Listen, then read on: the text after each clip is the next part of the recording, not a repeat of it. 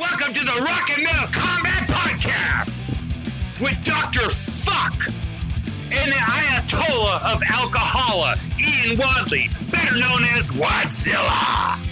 So enjoy another awesome, incredible episode of the Rock and Metal Combat Podcast. Bam, bam, bam, diddly dee.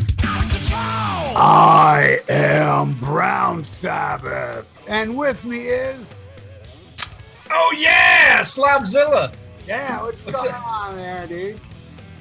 Not much, Ralph. Uh, other than we have a special guest with us today, Uh oh. all all the way from down under, T.J. James. How you doing, brother? I am all the better to be hanging with you guys, and, and I and I paid for this. Yeah, Yeah, yeah, I'm yeah. so- You're gonna learn real quick. yeah. I'm so proud of you, dude. You get to talk to us. I'm so happy for you. I'm very happy. Me too, Ralph. Right on, man. T- So- T.J. T.J. James. Uh, Terrence says that stands for terrible Jew. Is, is Oh. that true? I I don't think I've ever met. I've never actually met an Australian Jew. There probably there probably are them. the real stingy with their shrimp on the bobby. Oh, you know, you know, you know. Somebody's gonna cut that clip and play it over and over again. like, like, like if you were serious. You should you should send me a, a screenshot of all our Australian reviews because I can only see the U.S. ones. I can I can try and do that. That's easy. Yeah, yeah, I, I would I would like to see that and read those because we do have a lot of listeners in Australia. I love Australia. Never been there, but I love it already. Uh, would love to visit. It's apparently it's apparently very much like the states in a lot of ways. You know. Have you Oh, been, that bad? Have you been here? Have you been here, TJ? Oh yeah, no, yeah, absolutely. My my cousin was getting married in New York, so I so I spent a couple of weeks in in the states and went around and had a meeting with Motley Crue's manager and did a bunch of stuff. Yeah, I've been there.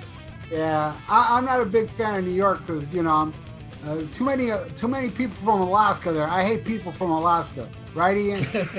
Yeah, yeah, those fucking Eskimos. That's what they're called. Yeah, the fucking New York with all those igloos, igloos and shit. Fuck that place. I'm racist toward Well, toward igloos. Terrence calls them ig Jews. yeah.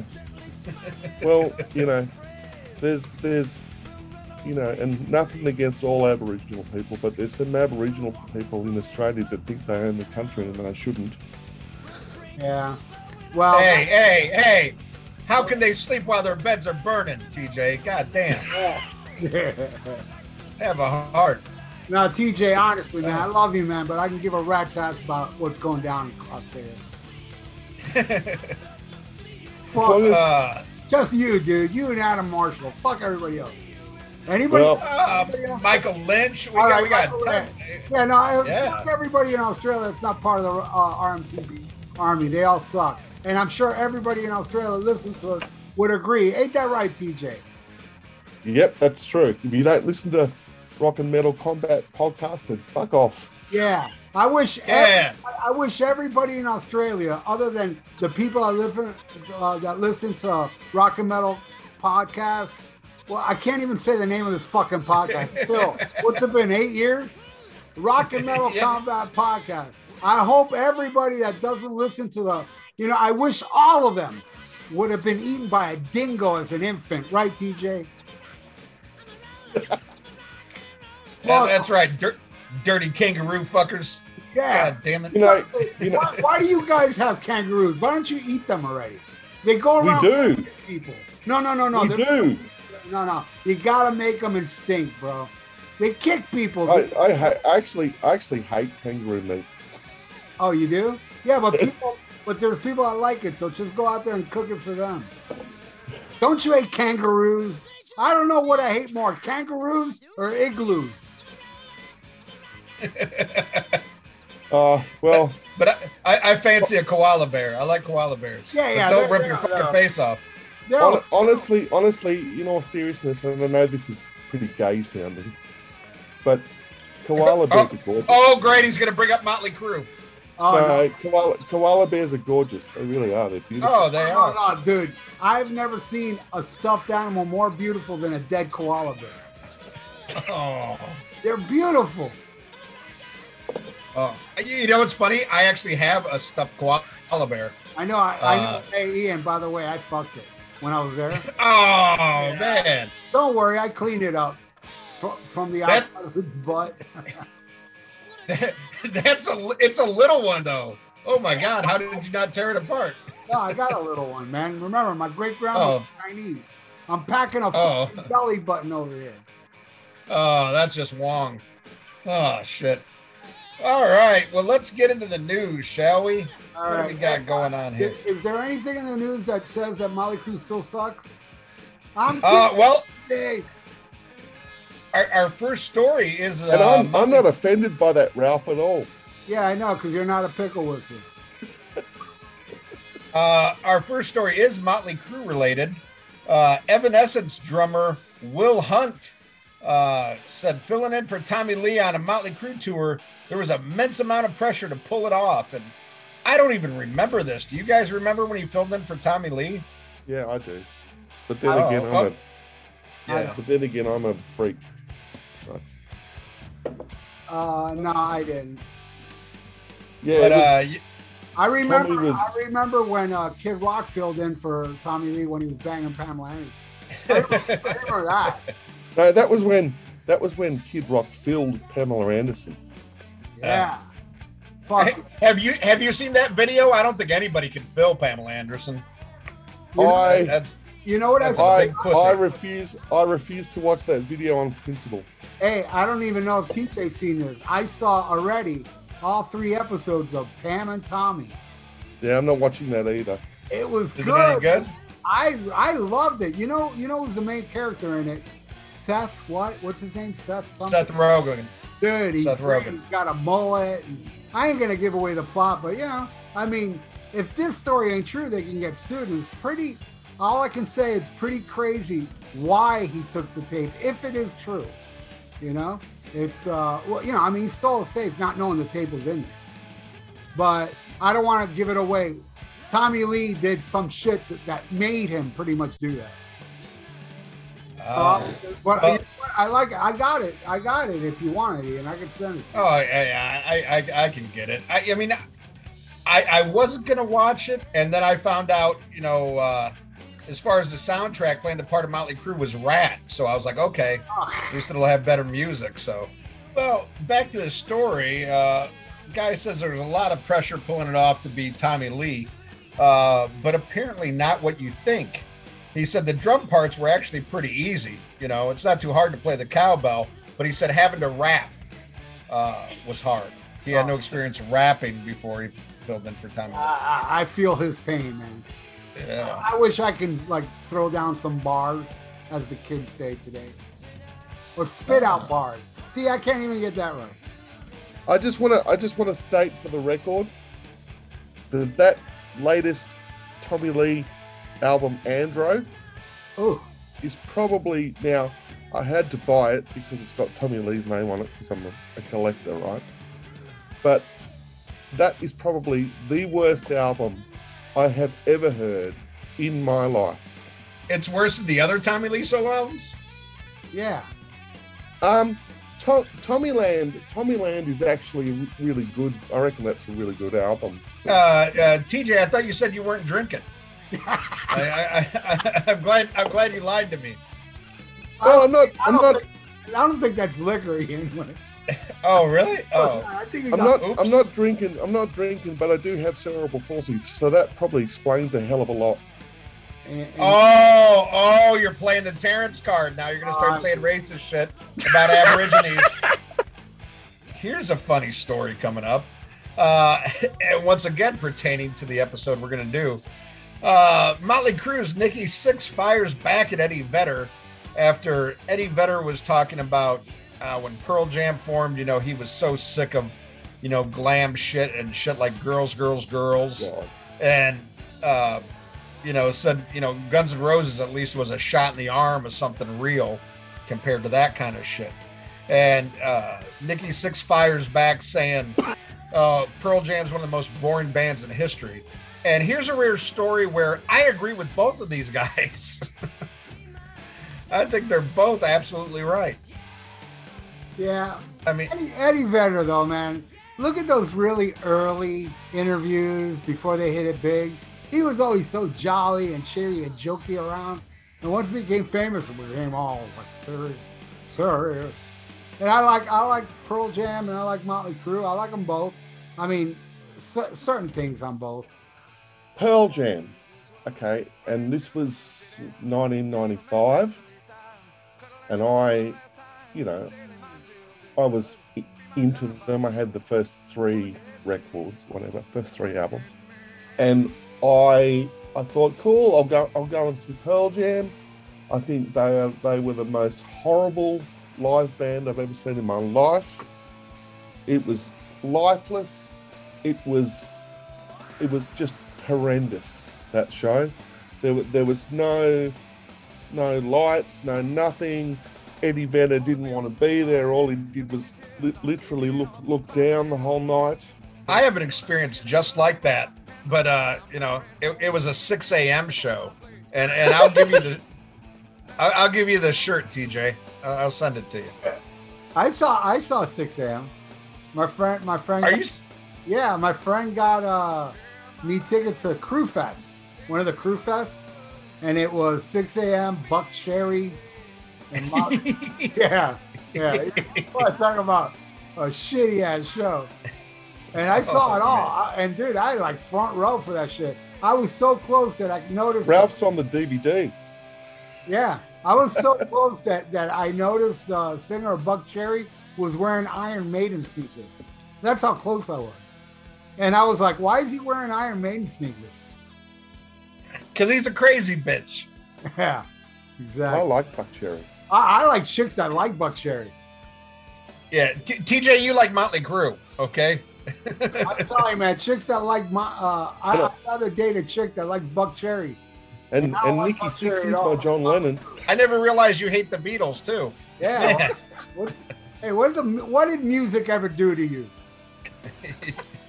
Who was your favorite victim when you went out there and serial killing there, TJ? now nikki nikki sixx dead or sammy hagar dead I don't want either of them dead. Oh, Sam. I, I know what Ian said. I don't wish any of them dead, but Ian does. do you guys know that i paid a thousand dollars to meet motley crue oh, oh my god, can't- no.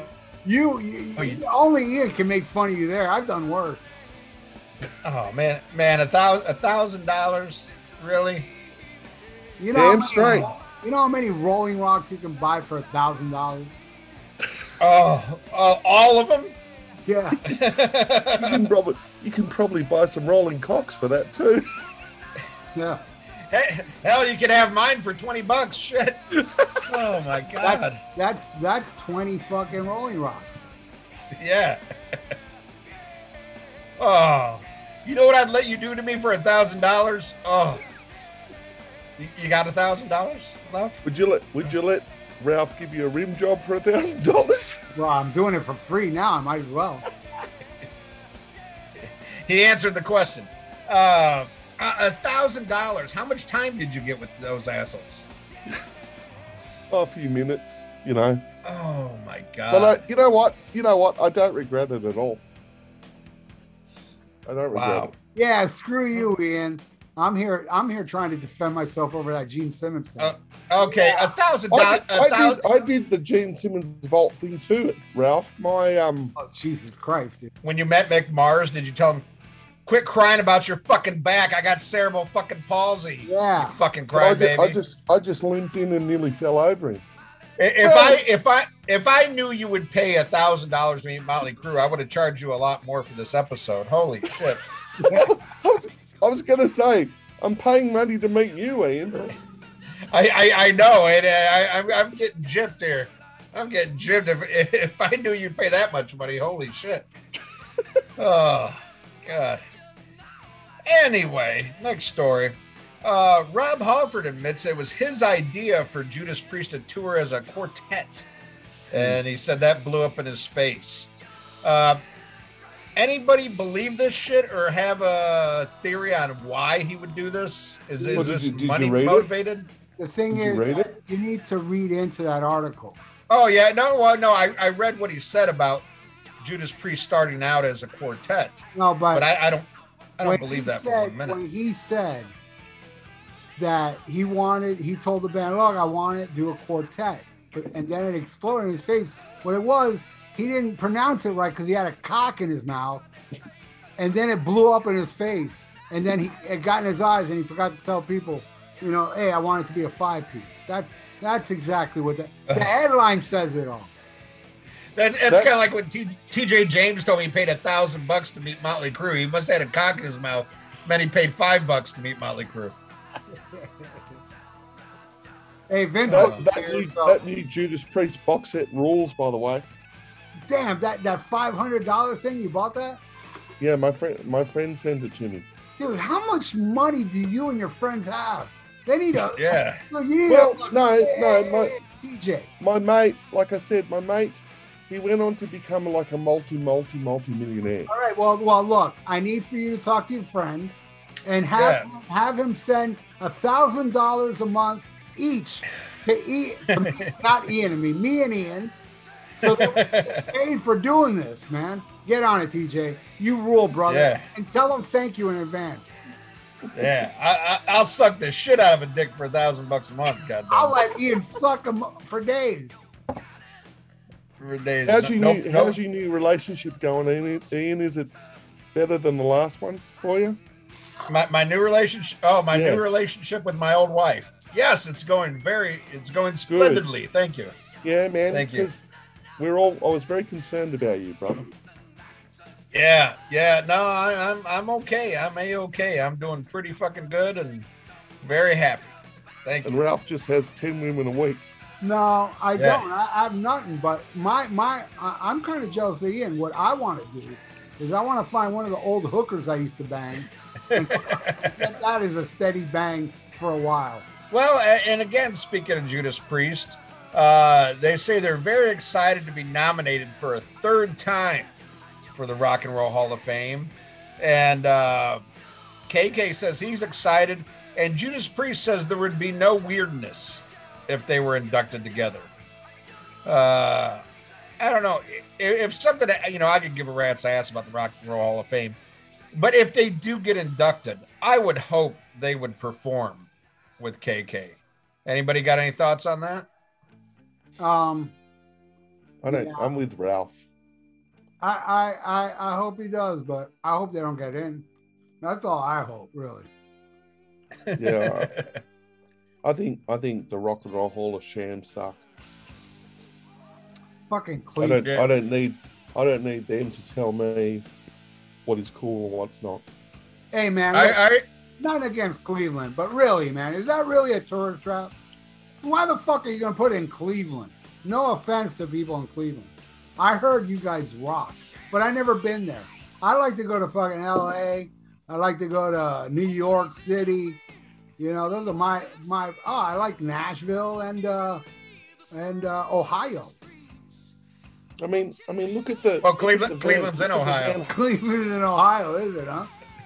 yep Well, then I guess I was wrong about Cleveland because Ohio kicked All right. Well, here's something I'm actually looking forward to. At this year's uh, Southwest by Southwest Festival, they're going to premiere the Dio documentary, Dio Dreamers Never Die. Yeah. I just want this to And- come out on DVD. But I, I love Dio. I would love to see a, like a very well done documentary about him. Hey, But uh, you haven't seen mine. you know, I, what's that? you haven't seen mine. Mine is amazing. What your Yeah, book but or we- your yeah, but- documentary? I made a. Yeah, but you're amazing, Ralph. In general, that's just a given. Everyone knows that. But did you see my? I think it's the best documentary I ever made. My Dio documentary. You know, oh what- you no, know what I I've, did- I've not seen you know that. what? You know what I Oh, loved really? recently that you did last week? What's that? I love that ACDC album ranking. I thought it was thought it was awesome. Oh yeah, somebody paid me for that. By the way, I was going to ask you, um, how much like how much do people pay for you to review stuff? Oh, it fluctuates. it fluctuates. But you know what? Not not even close as much as your friend's going to start paying me and Ian. Yeah. But yeah. I'll swallow for a thousand. Yeah. You know, Ian's going to do all the gay stuff, man, and I'm going to take the bank to Ian's bank. I'm, I'm Yeah. going to take care of that part because he's sucking the guy off for me. You know, I'm not going to do that, even though I'm a fucking flaming homosexual. I refuse to suck dick. I don't know what's wrong with me, man. I'm gay and I find men unattractive. I'm fucking confused. But I will tell you this: that Dio documentary coming out, I set a bar. Let's see if they. Oh, well, I'm, you know, I'm, I'm bisexual. I paid for it Let's see if they can do better than me. My documentary is the shit. I'm telling you this right now. And yes, my modesty sucks, but watch it. I have had grown men write me telling me that they cried watching this shit. Oh, So, I gotta see this shit. dude, it's fucking heavy duty, man. It's uh, I, dude, I got footage from Elf on there. That's really hard to get. Rainbow. I, I do the. I even have the doo-wop shit on there, man. Before fucking in in the fifties. Nice. You know, I, Like Ronnie and the Prophets and shit. Yeah, Oh, Ronnie nice. and the Prophets, Ronnie and the Red Caps. You know, I got it all on it. It's all on there, man. You know, you know, what, you know what's so awesome about Ronnie James Dio was that you better, know, a 'cause I- better question is what is not awesome about Ronnie? yeah, no, I know, I know. But what, what was- Magica. Hey, hey. I don't know. Look, you know, because I I do music for a living and I've had years of vocal training and whatever. You can you can understand, the you know, you can understand every single word that Ronnie James Dio ever sings. His intonation is freaking unbelievable. He's amazing. Unbelievable. He was as amazing as the documentary I made. It's called The Man on the Silver Mountain on YouTube. Check it out before Oh. this other one comes out because I'm curious if they're going to raise the bar on my badass documentary. Thank you. Well, I mean, TJ, if you like singers where you can understand everything they're saying, then what the fuck do you see in Vince Neil? Wow, Well, yeah, Vince- that's a good question. Vince, Vince is Vince is great in the recording studio. but But uh, like, come on, He you know, he since couldn't- when? No, no. Did you see that? Ian? when? Did you see that? TJ couldn't even keep a straight face. Here, here's the next story, and, and and this is a sad but uh, but happy story. Jon Zazula will never have to hear Vince Neil sing again. Uh, The Yeah, bad news isn't is it? it's because he died. oh, Oh man, oh, man, Ian, that was a great setup. That shit was awesome. Johnny Z, man, we were so lucky, so lucky to talk to this guy, and uh, man, what this guy did for metal uh, is, is just amazing. You know. Yeah, it is. And he was so nice and one of my one of my favorite memories ever of doing this show is when we did uh we did our interview with Johnny Z and and I made the Metallica joke and the look he did into the camera like hey you asshole and Ralph and, and Ralph saved it real quick and changed the subject.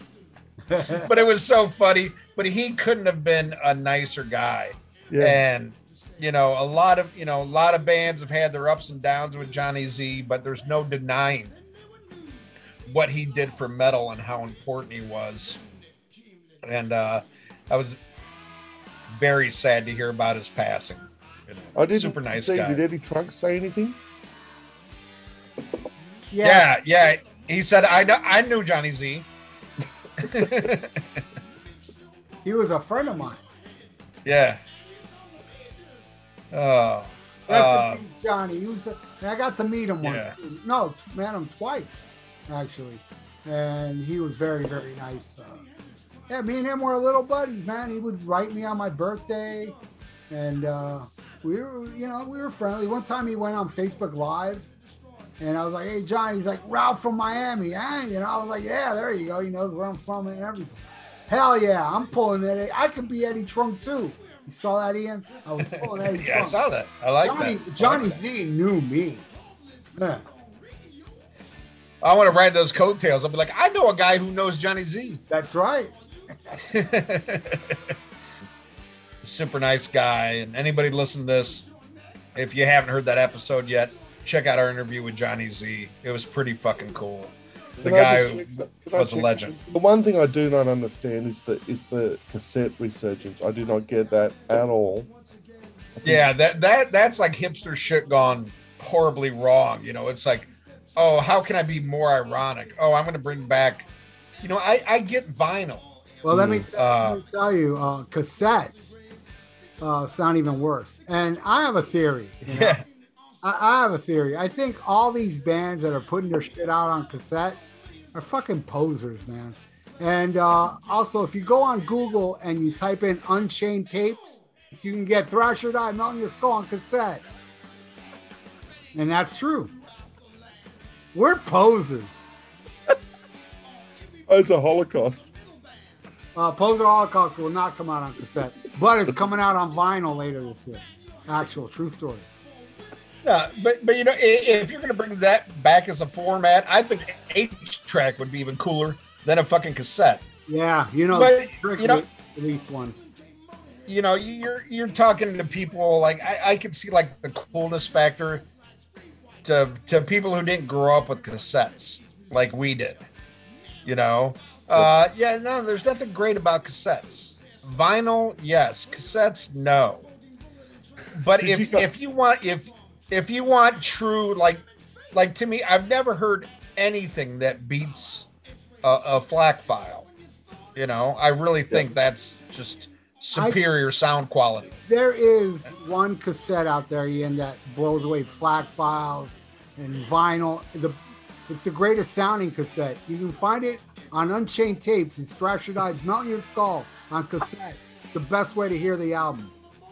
Oh well, I'll have to buy it and check it out. It's actually made out of flak tape.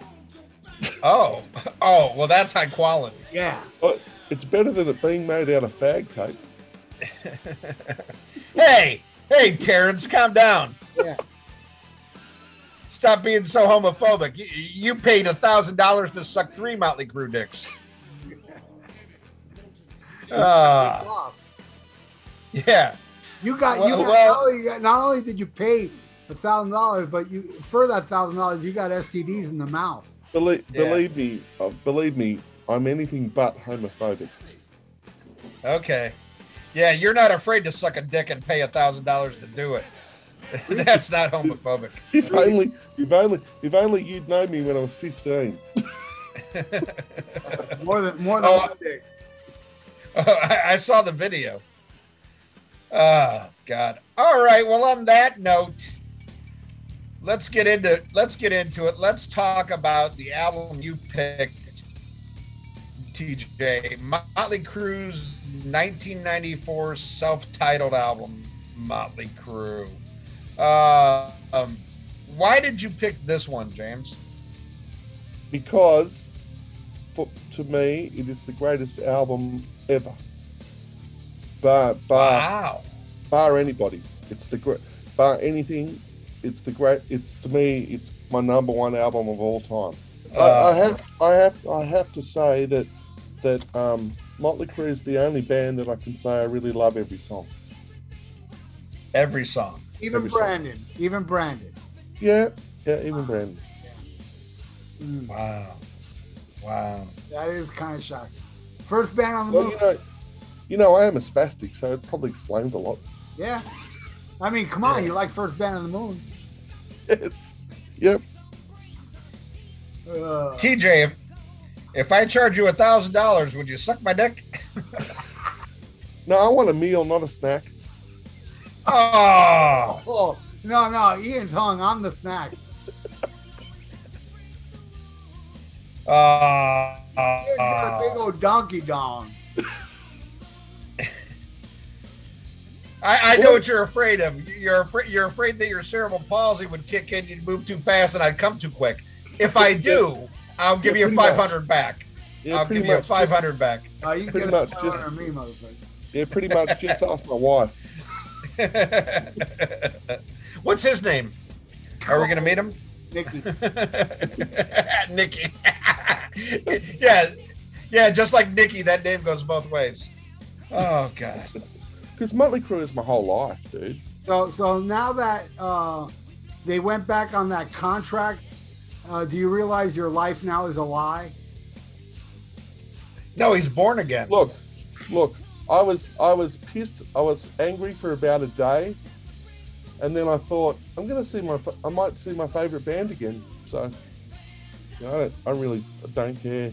I mean, I, you know, I mean, I, it I cried when I found out Motley Crue was your favorite band. Yeah. Finally, I found out on Christmas Day '93 that the album was coming out in March 14th, '94. I was ringing the record stores like a fiend for you know, and I, I used to ring the record company too. I used to ring Warner's, and I used to ring used to um, I used to ring Warner's and say, "When's this Motley Crue album out? When's this Motley Crue album out?" And, and so I was I was ready. I was ready. I bought I bought the Hooligans Holiday single the minute I could get my hands on that. That was the first thing I heard. The first thing, first time I heard Hooligans Holiday, I hated it. You know, I, I got up at eight o'clock. I got to the shop at the record store at eight o'clock in the morning. I made the guy open up just so I could buy the Motley Crue album. No, you know what? You're passionate about it. You care about it. it it's a little scary. It's a little freaky. But uh, God damn it, this is your episode, TJ. Go for it.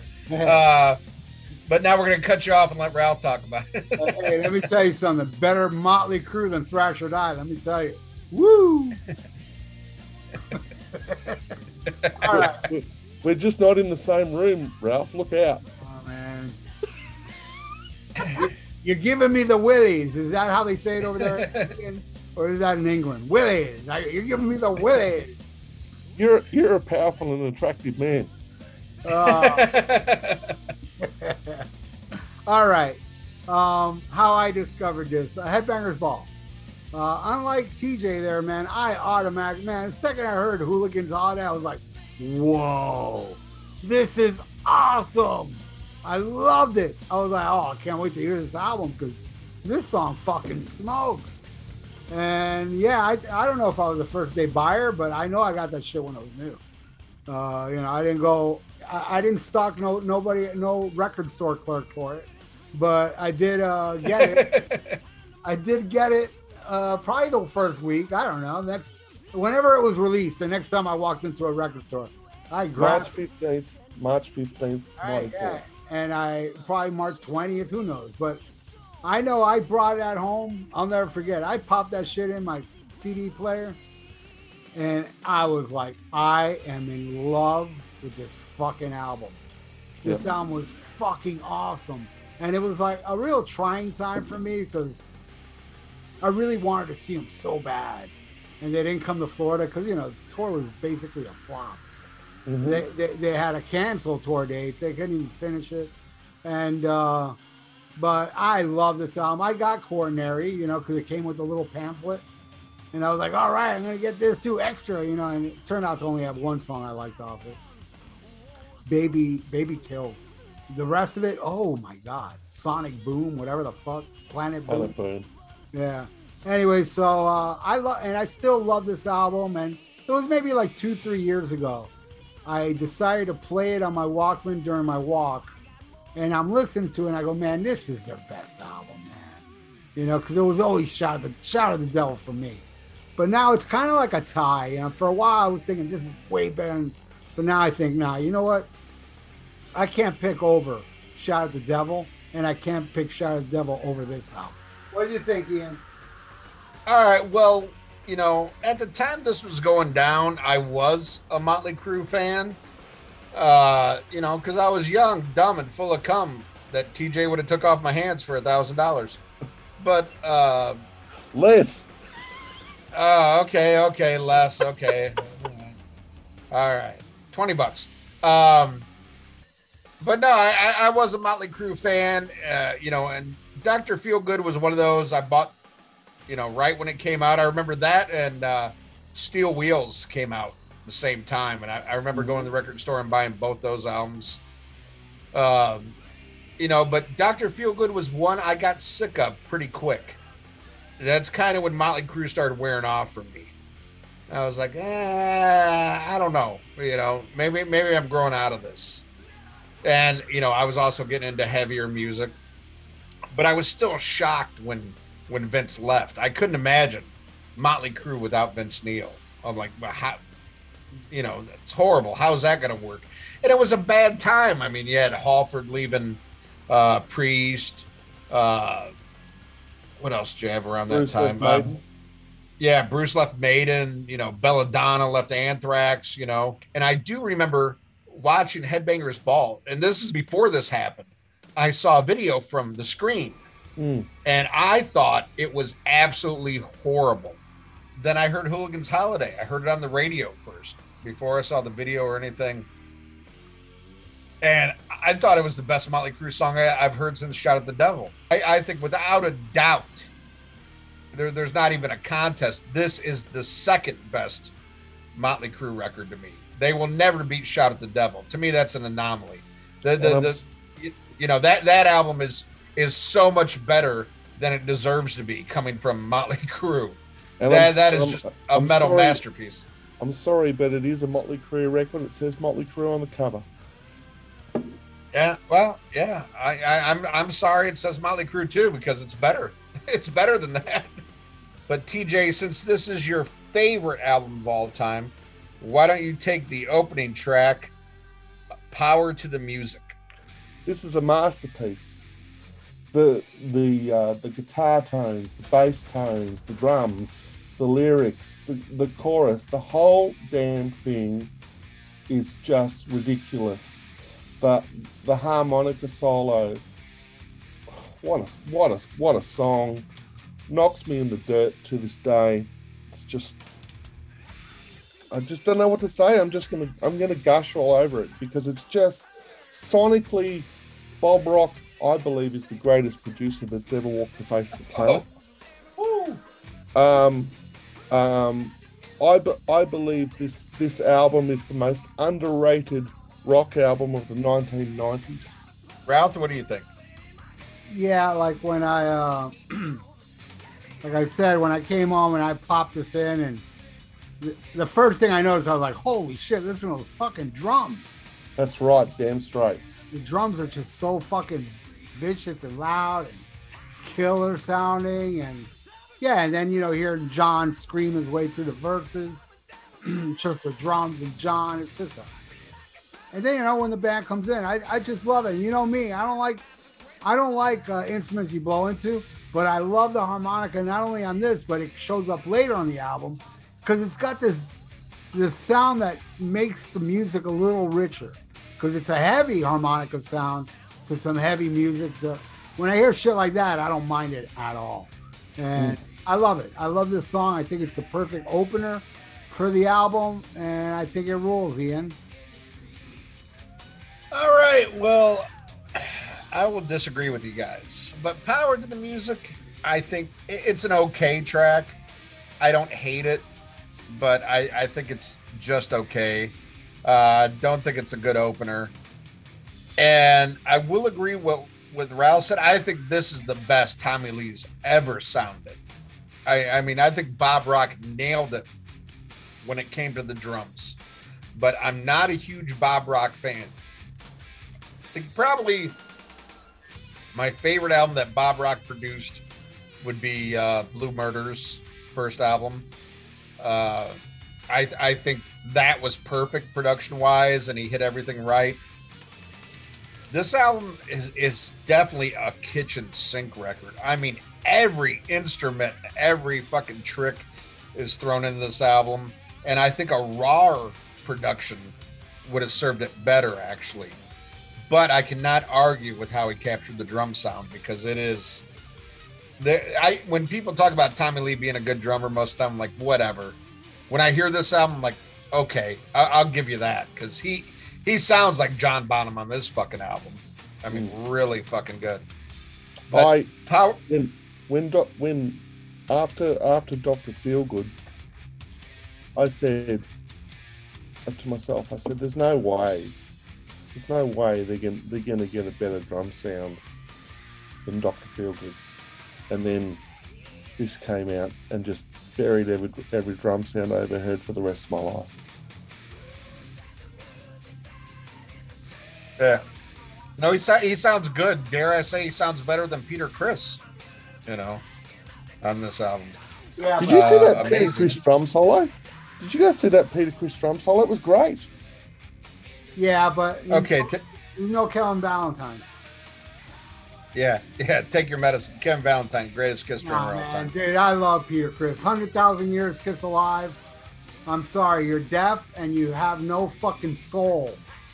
If you if you can't tell me the live solo is not majorly kick ass.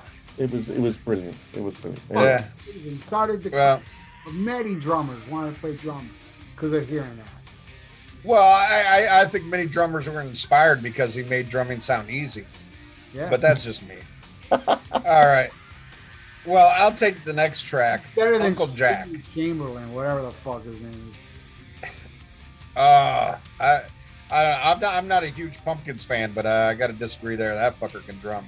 Uh, so Uh, anyway, Billy, next Cor- track. Billy, Um, Cor- Billy Corgan. Billy Corgan is Corgan is more horrible than Vince Neil. oh, that that goes without saying. That yeah, no, yeah, but Jimmy Chamberlin. I mean, I, I, yeah, I, I ain't gonna defend too much about Smashing Pumpkins, but I love Jimmy Chamberlin. Jimmy Chamberlin's a good drummer, but he's no Peter Criss. Is all I'm saying. But uh, let's let's talk about the next track and let's talk about some kid fucking. Uncle Jack. Now this song, holy shit, do I love this song? Now this is how you do a fucking kid song. Are you hearing me, Aerosmith? Much better than Janie's crying. This is the apex of songs about fucking kids. This is a kid fucking song I can get behind. Wow. Uh, love it. Uh, apparently, uh, inspired by John Corabi's uncle, who was a convicted child molester. Uh, I don't know if his uncle's name was Jack, but it was written about his uncle. Um, wow, what a fucking song! And how different from Motley Crue. I mean, lyrically, uh, there's something of substance here. I, I mean, this this is like a really, really well written and uh, very well executed musically song. Really good, really powerful. I love Uncle Jack. Uh, like Uncle Jack loves little kids. This is uh, a great song about molesting children. What do you I- think, Ralph? yeah, it, it's my favorite song off this album, man. This song fucking rules. It owns. Um, let me run a razor across your throat. That shit's badass, dude. Uh, I was jamming to this today in the car, and I heard it twice. I heard this album one and a half times today. And man, Uncle Jack is just, and you know, you were talking about earlier about kitchen sink. There's kitchen sink in this song that's awesome. That whole, oh, yeah. these really weird noises makes it more demented and it's dark. I don't know shit about music, but it, it sounds tuned down. The guitar sound toned down. It's it's heavy. It's grinding. It's a fucking. This is like to me the the best goddamn masterpiece on this album. And there's some songs coming up that I absolutely love, but this one tops them all. Uncle Jack, favorite track off the album. What do you think, TJ? Well, I I think that um, this song, if anything, sounded of the time. This one and a song we'll get to later. Um, it was this. I mean, it's very, it's very um, Seattle type sounding. I think I think the song I think the song's a, a masterpiece. Surprise, surprise. Um, you know, I think another thing I was going to mention is that Mick Mars's guitar playing on this record. Now I'm not sure who's doing the solos, whether it's John and Mick, but the guitar solos on this record are insane. In in terms of, and what I mean by that is, I can hum every guitar solo off this record. The, the guitar solos are are memorable. Um, yeah, yeah, it's it's not Edward Van Halen, it's not Steve Vai. They're, they're probably not technically amazing solos, but they are they are songs within the song. uh, songs within the song, and this song, you know, it's obviously it's obviously got. Um, personally, I don't want to get behind anything to do with children, especially to do with molesting children, because I know Ian was saying, "Oh, this is a song I could really get behind." I thought I'm not getting behind any kids, but but this is um Give me a thousand dollars. this is Oh, this is oh, Ian. Come on. How much did you have to drink, dude? Oh, I'm kidding. I don't have a thousand dollars. You're crossing the line in this episode. Jesus Christ, bro. well, he hasn't you haven't fallen asleep yet, Ian, so we're doing well. I'm getting Um, there. No, it's well, it's it's probably because I'm talking too much, but it's it's Yeah. amazing. It's amazing. And the other the other thing I want to say is that I was finding new things in this album for for months after I got it.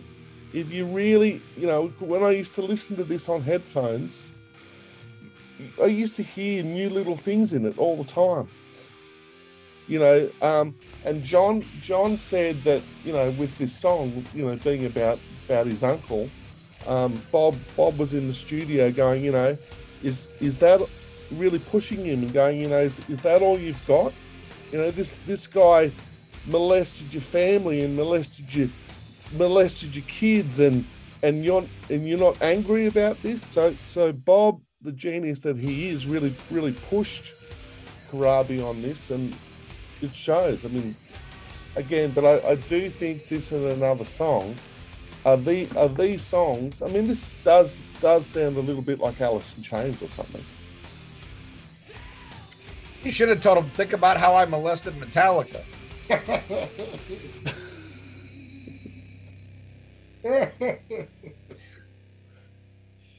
All right, TJ, you're so excited. Why don't you take uh, a track? I hope you change your mind on Hooligans Holiday. I love I love I love this track. I just didn't like it the first time I heard it. I didn't I didn't love you know, but there's a lot of Motley Crue that I that I didn't love the first time I heard it either. I didn't love Generation Swine the first time I heard it either. Um, but I mean that's a whole other issue. But does anyone do you guys realize how much this sounds like Round and Round by Aerosmith? Never really noticed No. that. I love it. I love it. Um, I don't know what to say. I, lo- I love the video, the whole Clockwork Orange um, thing. You, you know, they just they just look cool as hell, right? This is this is when part of the time when Motley Crue looked cool as hell, and and um, it's it's it's amazing. But the feel of this is very very Aerosmith round and round. All right, what do you think, Ralph? Um, I love this song. Uh, like I said earlier, it's the first thing I heard, blew my mind. I still love it. Um, yeah, the video is super cool. And uh, yeah, I, I, I love those breakdowns where John spotlights John's voice and uh, screaming his ass off on here. And I like the vocal effects, you know, that they do on here during the verses. It's just a badass song. And of course, the drumming is insane. This song rules, Ian. Well, I'm not going to argue with you there. I loved it from the moment I heard it. Absolutely loved the video. Again, you know what you guys said with the whole Clockwork Orange thing. Uh, I don't know why this wasn't a bigger hit than it was. You know, I think it, there could have been some, you know, backlash from the record label, probably just wanting to hope it bombs so they could get Vince back and you know collect on the multi-million dollar contract that they were given after fucking uh, Dr. Feelgood. But I, I thought it was amazing. But I will say, you know, there was so much backlash at this time. Uh, and I, I know I remember reading some articles where they're saying, "Oh yeah, we we could change and become better, like Van Halen did," uh, which I'm like, "What? Okay." But there were there was so many things against Motley Crue at this time. You know, things you got to look back in hindsight. See, when when Sammy joined Van Halen, Okay, Sammy was not bigger than Van Halen. Everybody knows that. But he did have a name. And when 5150 came out, it was after Van Halen's biggest album. And they came out with an album two years later. Now, you you switch this to Motley Crue. This album came out five years after Mhm. Dr. Feelgood, Yep. which at that time was their biggest album. But you're talking five years. The musical climate had totally changed.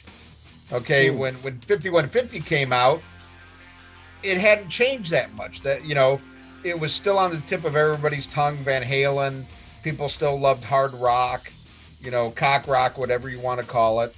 Uh, but now, you know, you've got everything against them. All of a sudden, hair metal is not in vogue. It's a dirty word, and you're taking five years for your next album, and you're replacing with a no-known singer.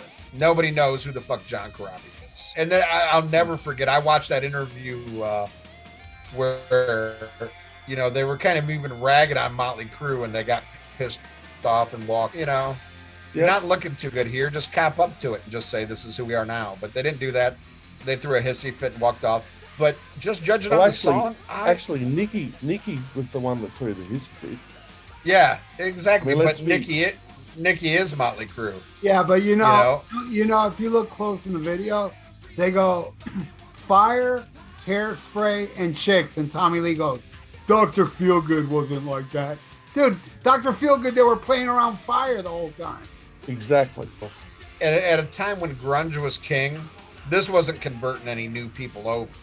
Mm. And then you you had the diehard Motley Crue fans who were pissed because it wasn't sounding like Vince Neil era Mo- Motley Crue. You know, I loved it, but I was in the minority. But I still stand by. I think it's one of their greatest songs. I know, you know, we've done the the worst Motley Crue songs. We've done the the best Motley Crue songs, and I don't remember where I placed this, but I hope it was in the top five because Yeah. I, I believe in this song that much. The song, Uh, the song, the song's phenomenal.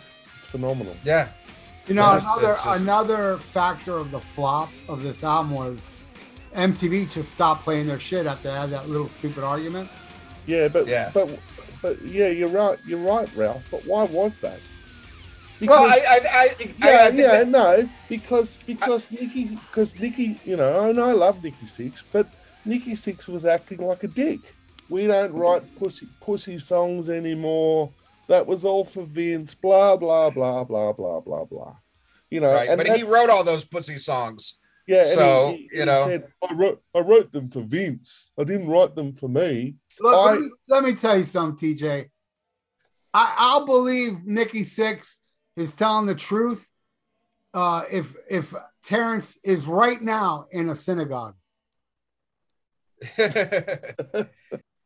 all right. Well, I'll take the next song, Misunderstood. Holy shit. Now, this is the epitome of a kitchen sink song. Mhm. All the sound effects, all the shit that's in here, background vocals from Glenn Hughes. Uh, you know, we think we're the fucking Beatles. We got, you know, stuff playing in reverse. I think it's a good song. It's a good song, but it's just trying so fucking hard. And uh, damn near seven minutes. It's the longest uh, song on the album. And you're doing a ballad way past the ballad era. Okay, that that shit's over. I, I guess unless you're Aerosmith, which you know Aerosmith, you know by this point they're putting three to four ballads on a record, and Motley Crue did it on this too. You know, uh, way too many ballads in my opinion. I think it's a good song, but it's blatantly them trying to sound hip and alternative, and but at the same time, we see why this song went nowhere fast as far as you know on MTV and on the charts. A good song, but trying way too hard. What do you think, Ralph? I love this song, man. Yeah, I know. I hear all these effects and hate the ballad age, but I don't know, man. I mean, whatever.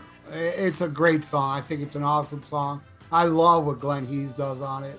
Mhm. And uh, it's just a great, you know, it's a mellow song when Tommy comes in and it gets a little heavier, beefier.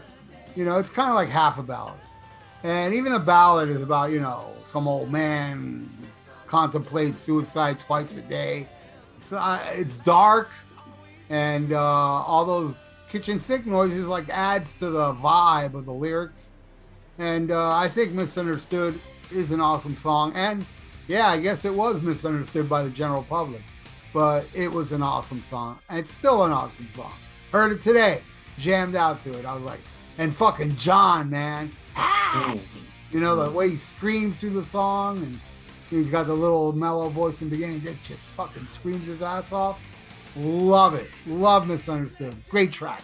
That's what I think. What do you think, TJ? If there was any justice in this world, this song would have been absolutely freaking massive. Yes, yes, it sounds Beatles. Yes, it sounds Zeppelin, Kashmir type type thing. You know, um, it's it's genius.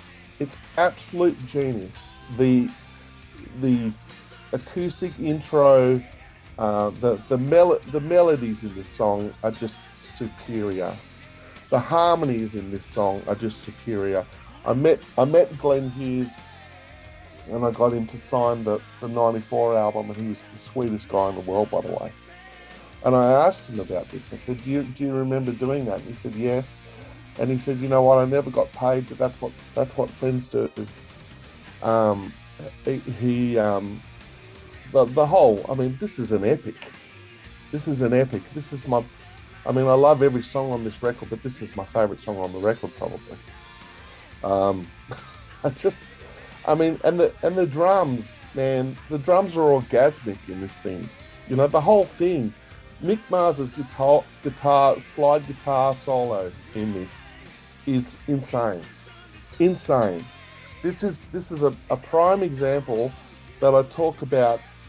Mick Mars is so underrated and so fat sounding. His tone is is ridiculous.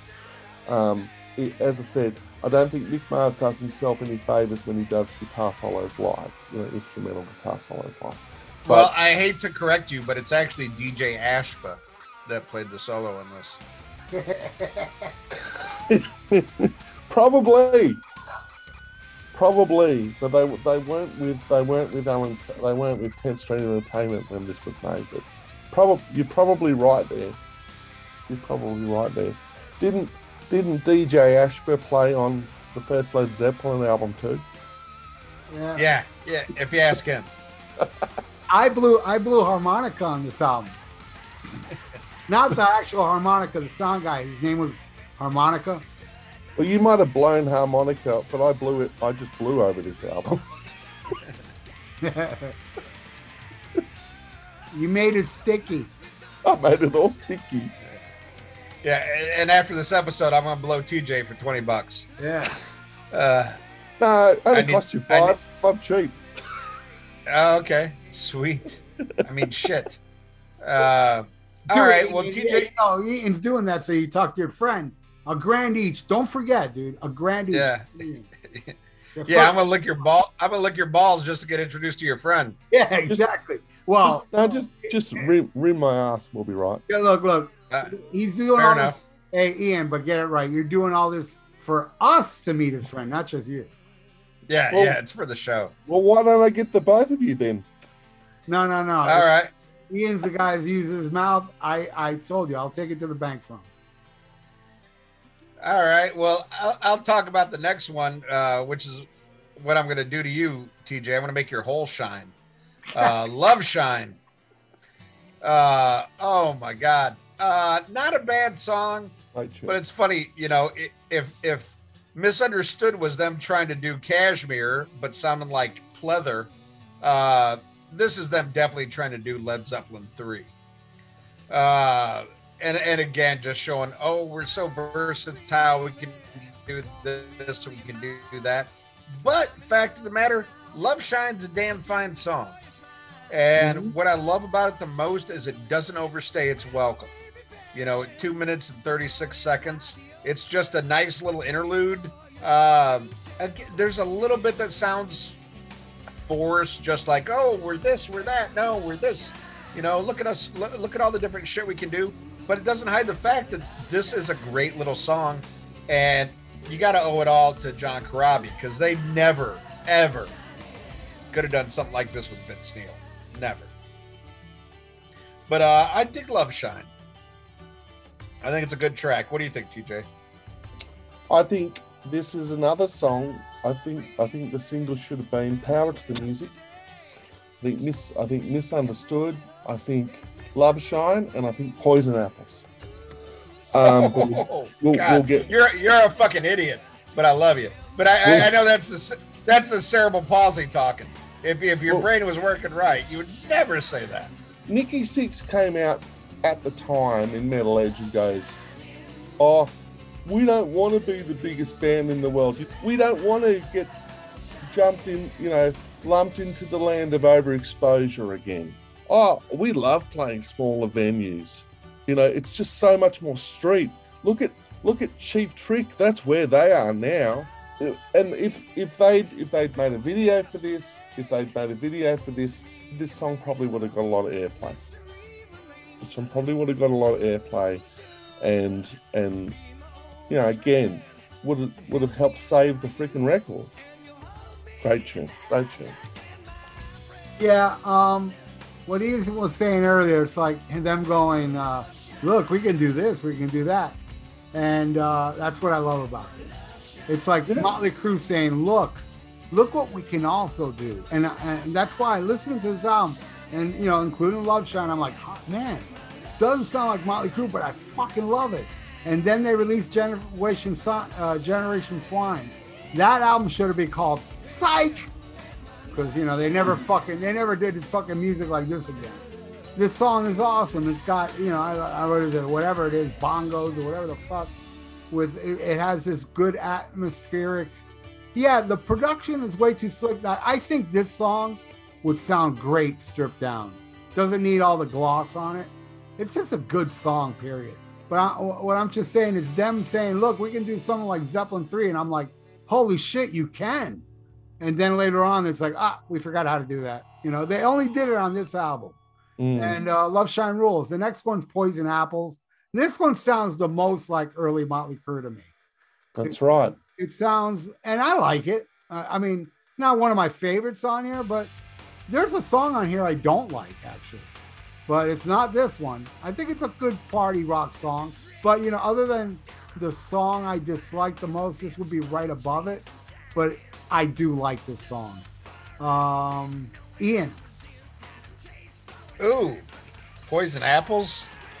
Oh, here here's Motley Crue. Here's the Motley Crue you know and love. Oh my God. Maybe this album should have just been an EP and ended with the Collective Soul cover, Love Shine. You I love Collective there- Soul, by the way. There, there, there, there. Ah, come and let your love shine in. Uh, I- great. I would rather hear that than Poison Apples. Holy shit. And this is the one song that's credited with uh, Bob Rock as a co writer. Mm. And you can tell that he's, he's he was probably like, oh, this album sounds too good. We need to make a song that sounds like Motley Crue. um, oh my God. This is so bad. I mean, everything sucks on this song. E- even John Corabi sucks on this song with that you love us, you love us, we're so fucking beautiful. Uh, it- it's just fucking terrible. But it sounds like Motley Crue. I can totally see this shit being on fucking Dr. Feelgood or Girls, Girls, Girls. yeah, be the This- best song on there. This definitely sounds like that. Yeah, I, I- think this song fucking sucks. Poison Apples. Th- this is Motley Crue shining through. you know, like, oh, they can't all be good. Uh, definitely. Uh, I, I don't know. I gotta, I gotta look at what's coming up. But I think it's safe to say this this could be the worst song on the album. Really fucking bad. Really, like Motley Crue bad. This is like Saints of Los Angeles bad. Horrible. Yeah, I, I agree. I agree with Ian. This is the one that sounds most like Motley Crue. That's why it should. That's why it should have been a single. That's why it should have been a single. Yeah, but would it, would that have helped them in 1994?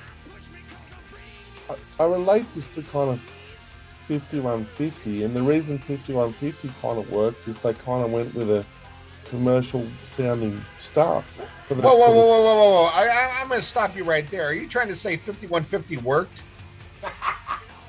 5150 sold, man. Uh, uh, hold on. Are, are you a Sammy Hagar apologist? I, I, I apologize for nothing. But I, I, I need to know who I'm getting in bed with here. Do you like Sammy Hagar? I love all Van Halen, and yes, I love Sammy Hagar. Ah, I am not sucking your dick, sir. I am sorry to let you know. No, no, no. You put that thing back in your fucking pants. God damn it. I even like Van Halen with Gary Cherone. Oh God, that blowjob just went away with your fucking hairline. Man, it's gonna be a Uh. bitch editing him out of this episode again. Oh yeah, you you you done fucked up now, son. I was I was I was gonna overlook sucking your Motley Crue loving dick, you know, but but now, oh God. Well, okay. we're gonna we're gonna we're gonna after we're done here, we're calling Johnny Bogan, and I'm just gonna add. Yeah. this. Yeah, yeah. What? He may love he may love Motley Crue, but at least he knows fucking Sammy Hagar's a sham. I, Oh. I saw I, I saw Van Cherone. Yeah, that was the one. Okay. Well, I, I stopped seeing Van Hagar, Van Halen until Dave came back after Monster of Rock. You know, uh, I didn't go see fucking the fuck tour of Balance. Fuck that noise. And and Van Halen three. Oh, they're playing Romeo Delight. They're playing this and that. I was like, I don't give a fuck. It's not. And and dude, that the way Gary Cherone struts on stage. Give me a break. Go, get the fuck out of here. I can't watch that guy. Okay, put put it in context though, guys. This is this is where this is where you guys don't realize how how blessed you are in the states, right? Van Halen had never been here, never ever been to Australia until Van Halen three. All right, all right, you piece of shit. What do you think about poison apples? Sammy Hagar loving bitch. Listen, that Poison Apples is great. It should have been a single. By the way, I I I hate Sammy Hagar, but I don't wish death on you, but Ian does. Well, even if I, Ian- I, I, I don't wish death on TJ, but I'm definitely not sucking your dick now. That that's that ship's done past. Gone. I, love I love I love all Van Halen and I love David Lee Roth. Yeah, but you loved Brandon, so it's understandable. Yeah, well, that you know, uh, but come on, you know that I do have dif- difficulties in life, so this explains a lot. Yeah, yeah. Come on, come on Ian. Yeah, it, you know, and and I wasn't even, you know, before I found this shit out, I wasn't opposed to playing Brandon while I blew you. That way we'd both be crying. But but now I, I don't know. I, I I sir, I I don't think in good conscience I can suck your dick. That's I'm. Ugh. Now, That's all right. Can I can I can I can I can I suck yours? Okay. Yeah, well, dude, he loves Sammy. He must suck it good. Yeah, yeah but I, I'm not looking down. I'm not looking down. You're gonna watch it because Sammy Hagar fans, I heard, can suck a mean dick. uh, Uh, all right. I hope that I, I hope that TJ stands for tongue job now. God damn it. No, no. TJ really should be two gay James. Uh, I see you're not good at spelling either. Yeah. Hey, I'm, Uh. I'm saying though, I'm, I'm kind of dopey myself. Do you, do, you- do, you- do you guys do you guys remember when? I can't believe I did this. Do you, do you, you probably don't remember Ian, but you kicked me off the group once. Was it for Sammy Hagar shit? It was, it was, and I didn't. I, it was a setup, and I didn't even realize. Not just for me, but just you put fifty-one fifty against a against a David Roth album, and I just voted, and then all of a sudden I got kicked off, and I reached out to Ralph, and I'm like, he kicked me off. I don't, I don't even understand why. But did you tell me? Because if you- Really? You don't? I would have said, well, yeah, it's understandable, dude. You let me. Hey, hey, Ian beat me to it. Let me put let me put it that way. Ralph, you take Hammered. Hammered uh, is the first song they ever wrote together. Yeah, when he, when the first time they did a jam, they actually wrote the song on the first jam. Great song, and the opening riff reminds me of early Motley Crue, like that kind of "Too Fast for Love" type of, you know, sleaziness. And the lyrics is it's hilarious. These lyrics, these lyrics are about Vince Neil. You know, cocaine whores, all this shit. It's like, bitch, all of you are just like Vince Neil. They all like the strippers and the whores. They, they did all that fucking shit.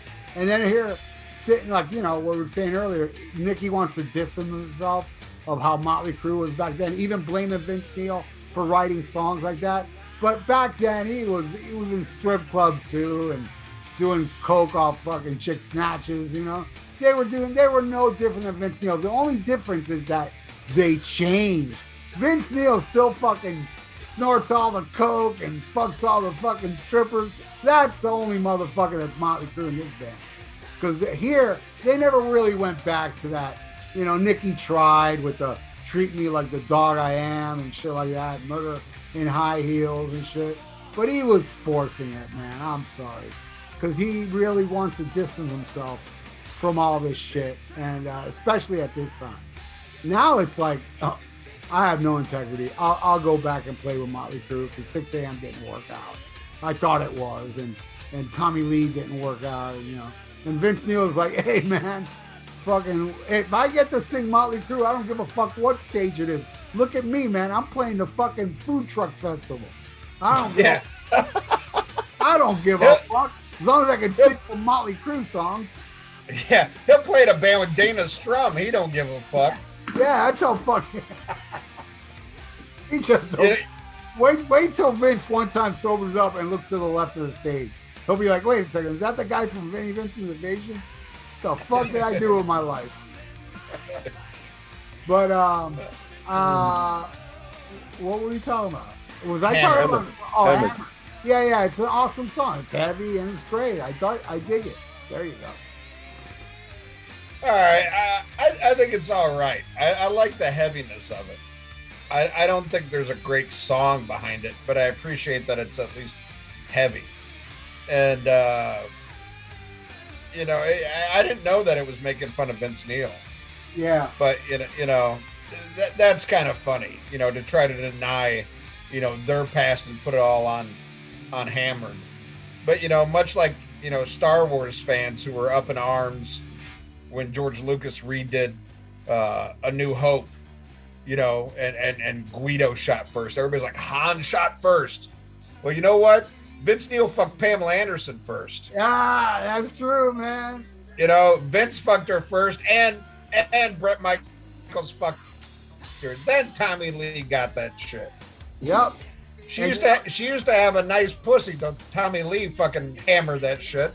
Yeah, before But that, uh, yeah, Vince fucked her first. God damn it. you know, Vince and uh, Bret, they fucked her, and when it got to Tommy, he was fucking her, going, "God damn, this snatch is tight," because you know they're not hung well. Those other two. Yeah, and and she was gonna fuck CC DeVille, but he said I, I like Sammy Hagar, and and and she didn't she didn't fuck him or TJ. But uh, it, it's an all right song. It's it, to me it, it, it's filler, but I at least it's heavy. That that's the best thing I can say about it. What do you think, uh, Sammy Hagar boy? Um, it's it's awesome. I love this. It's, the groove is awesome. You know, Tommy's drums are awesome. The riff is fantastic. I like I like the, the breakdown, hearing you know Nikki's bass. DJ Ashba didn't play it, um, no, no, it's it's it's great. I'm, I mean, I'm just I'm not going to say. Actually, I am going to say one thing at the end about this album. So I've thought about, but, but no, I mean it's um apparently this was the first first song they they played together when when uh, Rowdy was auditioning for the band. They they came up with this song that day apparently. I, I believe it because it's half-assed. And I'm like, ooh, sounds like Motley Crue. All right. What do you think about what should have been the title track till death do us part, TJ? Well, I think as I think Motley Crue, I think Motley Crue was a very lazy title for this record. And yes, um, it would have been it would have been cool to have this as the title track.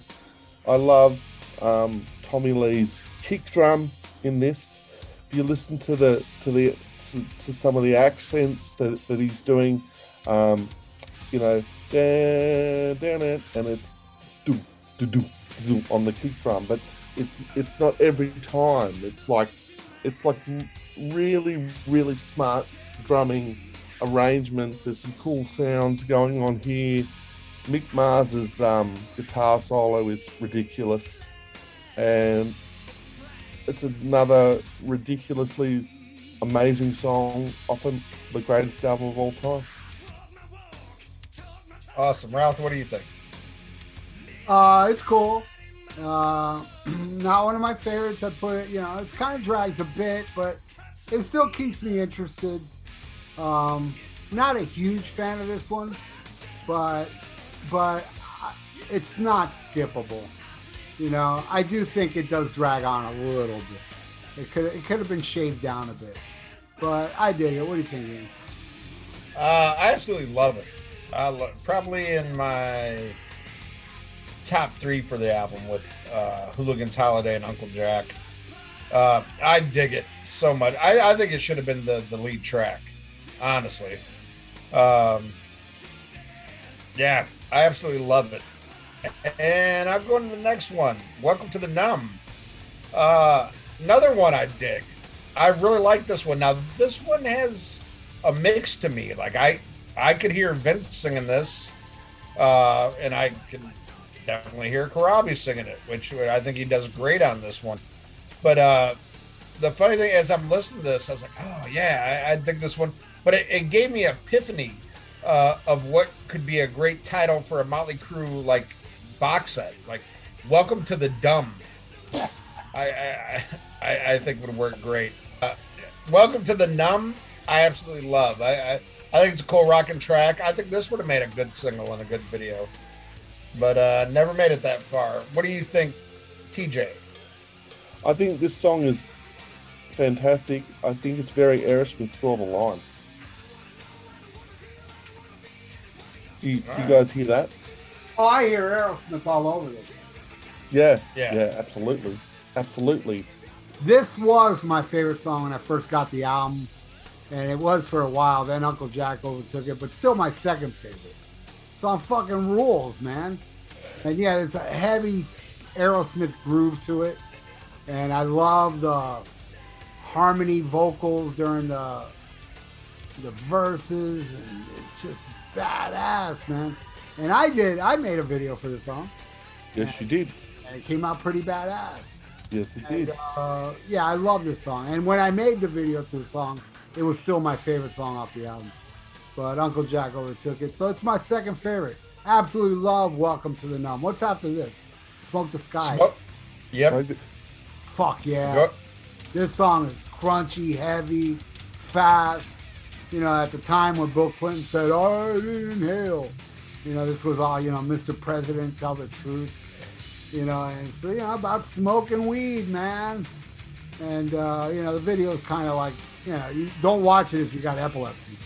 You know, it's a little too flashy, too much flashing in the in the video, but it's a smoking song. It's really heavy, and to me, it's them saying, "Look, we can sound like Metallica," because it sounds like you know what what uh, "Holier Than Thou" what Bob Rock did to Metallica. This sounds like a heavy Metallica bass song, and it's fast paced, and Tommy's ripping on the drums, and it's just uh, the fastest, heaviest, kick-ass song on the album, I think. I think this is probably a song that kind of sounds like a bit of a cross between some Pantera, yeah, and and and um, yeah, definitely very heavy. The the the video is is is awesome, and again, you know, it's it just goes to show how diverse this record is, and you know.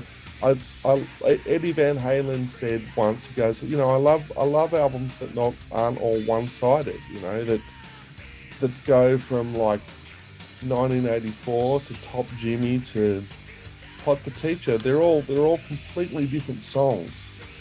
You know, they're completely different sound, and this is very you know this is different to Poison Apples or Misunderstood. It's not it's not a commercial song at all, but it's it sounds monstrous. Yeah, uh, I, I think it's just kind of eh. Uh, to me, it's it's much like Hammered. Uh, I appreciate the heaviness of it, but I don't think it's much of a song. Uh, you know, I don't know. TJ couldn't like this song anymore if it was called "Suck This Guy." But I'll go into the next song, which is the one I listened to this uh, much like Ralph. I listened to it a time and a half today, and this is the one that really caught my ears. And I was like, "Fuck, I forgot about this one." Mm. And that's "Dropping Like Flies." Mm. Holy shit! To me, this is uh, I don't know if I'd call it. I wouldn't call it killer filler, but I would definitely like the deep track. Uh, that I think is awesome. I really had a whole new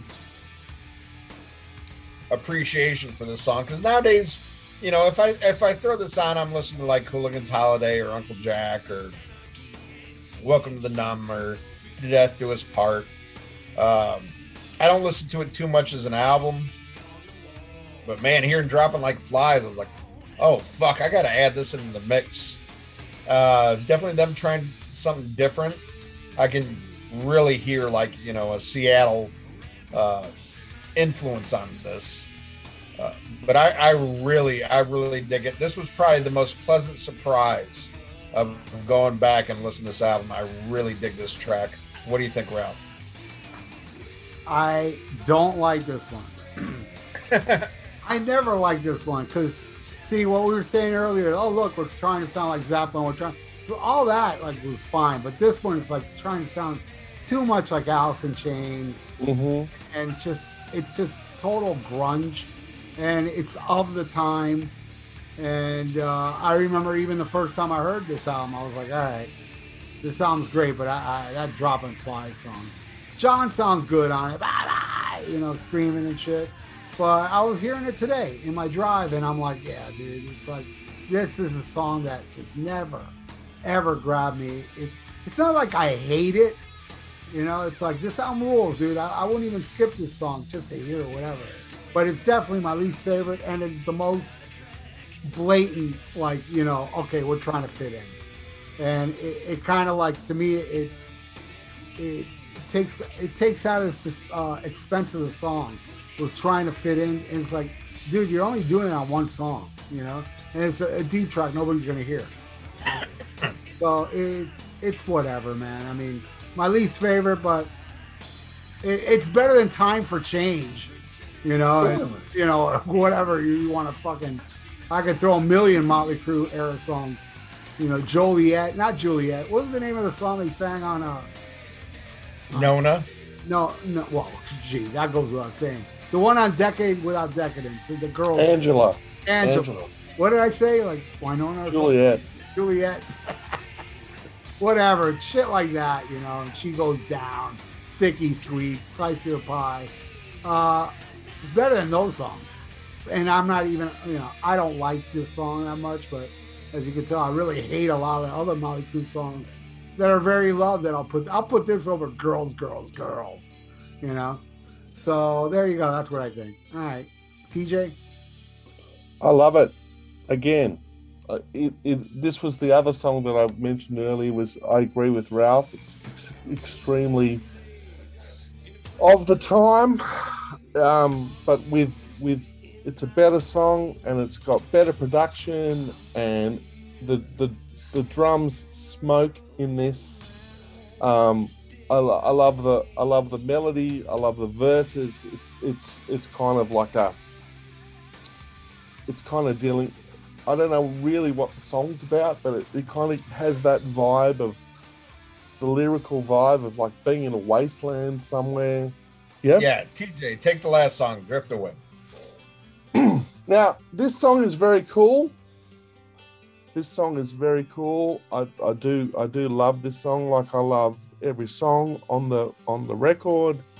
Um, I think it's I think it's you know it's a great it's a great kind of ballad that that goes into this like big big kind of bridge.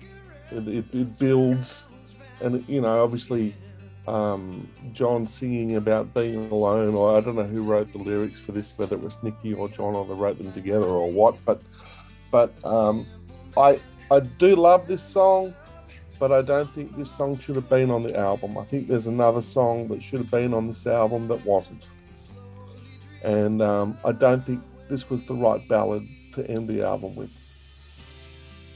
All right, Ian. Ralph? Okay. Um, not a horrible song, but uh, a, another ballad too many. I mean, you've already got Misunderstood and Love Shine. Um, but if if you look back, you know, around this time, one band that was impervious to the grunge shit was Aerosmith. And they, you know, Aerosmith was putting out albums where there's like three, four fucking ballads.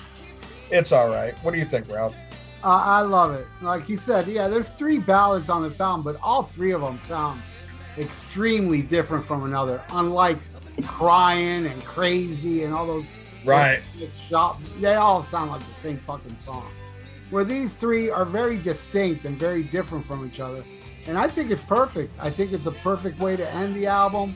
A great, uh, beautiful, heartfelt. I feel it. I feel the music. I feel the lyrics. I feel the vocals. I think it's a well structured song that if I was to pick any song off this album as the ballad of the three, I'm not saying I like Misunderstood better than this song, but I think this song would have done better than Misunderstood as a as a single to the masses, you know.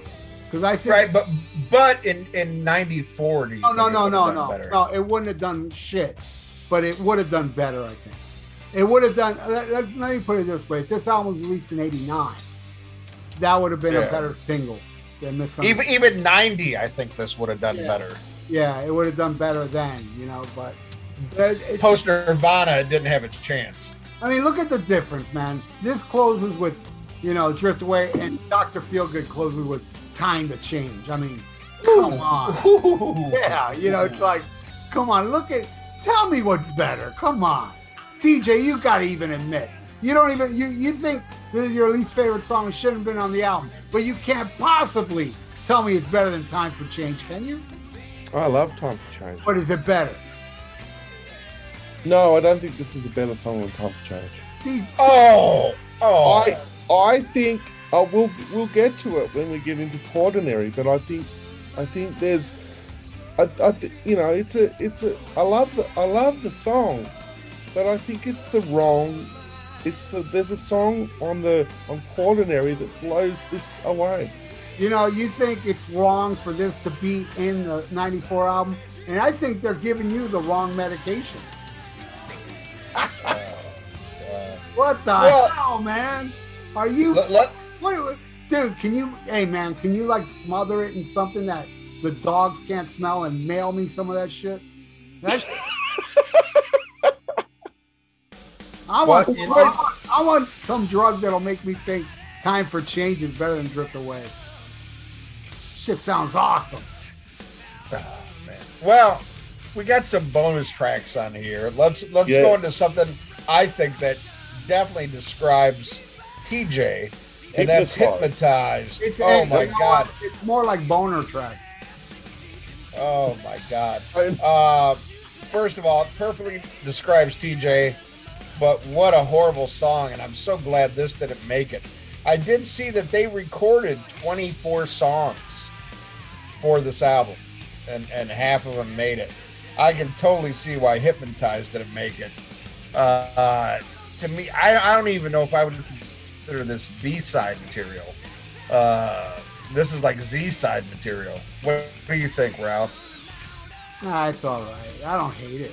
You know, yeah, I can understand why you didn't make the album, but you know, there's some great pounding drums on it, and but it does totally sound like a B side. You know, it sounds like something that wouldn't have made the album, and yeah, I like the other two more. We'll, we'll talk about the bonus track more than this one. This will be my least favorite of the three that I know of, and uh, What do you think, TJ? I this this song's cool. It's cool. I, I, li- I, li- I like it, you know, because I I love every Motley Crue song, but it's it's not my favourite Motley Crue song. I this was this was now just before we get into this, because I know we're going to. Have either of you now? I've got the Quaternary EP. I've got the Japanese Quaternary EP. I had the had the original European one, and then I realised there were more tracks on the Japanese one that I got back in the day. But Ralph, you've got Music to Crash Your Car To Volume 2, don't you? Yeah, I have them both actually. Yeah, I do as well. I, I knew that you I knew that you did because sometimes on your on your videos when you when you know when you you show your CD shelves, I kind of look and see what's there. So I thought I thought you did have did have both of them. Um, but yeah, I mean, this, what? Yeah, well, Stalker. I, I pay very close attention. Um, the uh, yeah, this was this was originally I heard this on the B side of the of the Hooligans Holiday single that I got, and um, it's it's okay, it's okay. Living in don't. No, Living in the Know originally was was one of the um, was one of the bonus tracks on um, the Quaternary EP. What they what they did when they when they got their masters back from Elektra was they you know did all the remasters in in 19, 1999 and know, Living in the Know and Hypnotizer wound up on the on the uh, so-called remaster for the '94 album. Why why the '94 album needed remastering, I'll never know. But um, those those two songs did did end up, but they were originally they were originally from the Japanese Ordinary EP.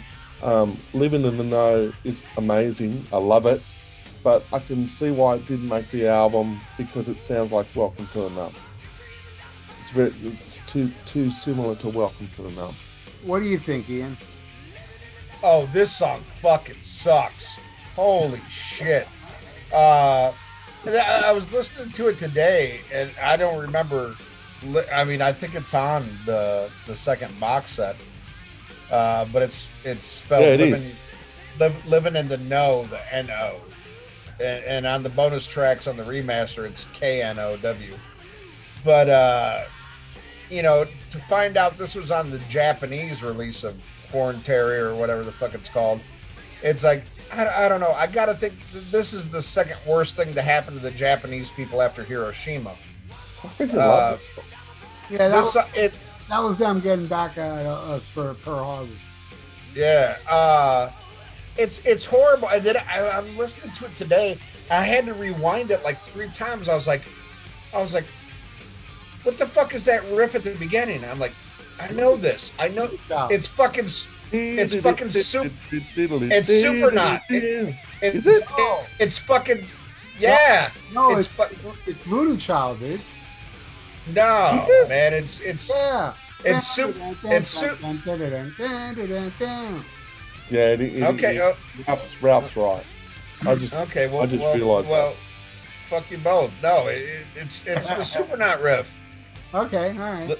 If you say, so, I'll play them. I'll play them back to back during this episode.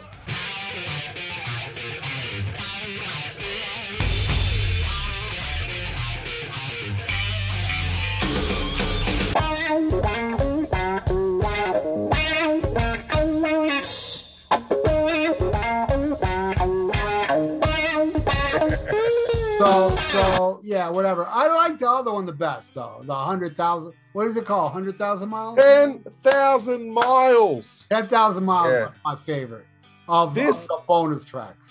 Nikki again in an interview with Metal Edge at the time, and this is obviously before I'd heard the song.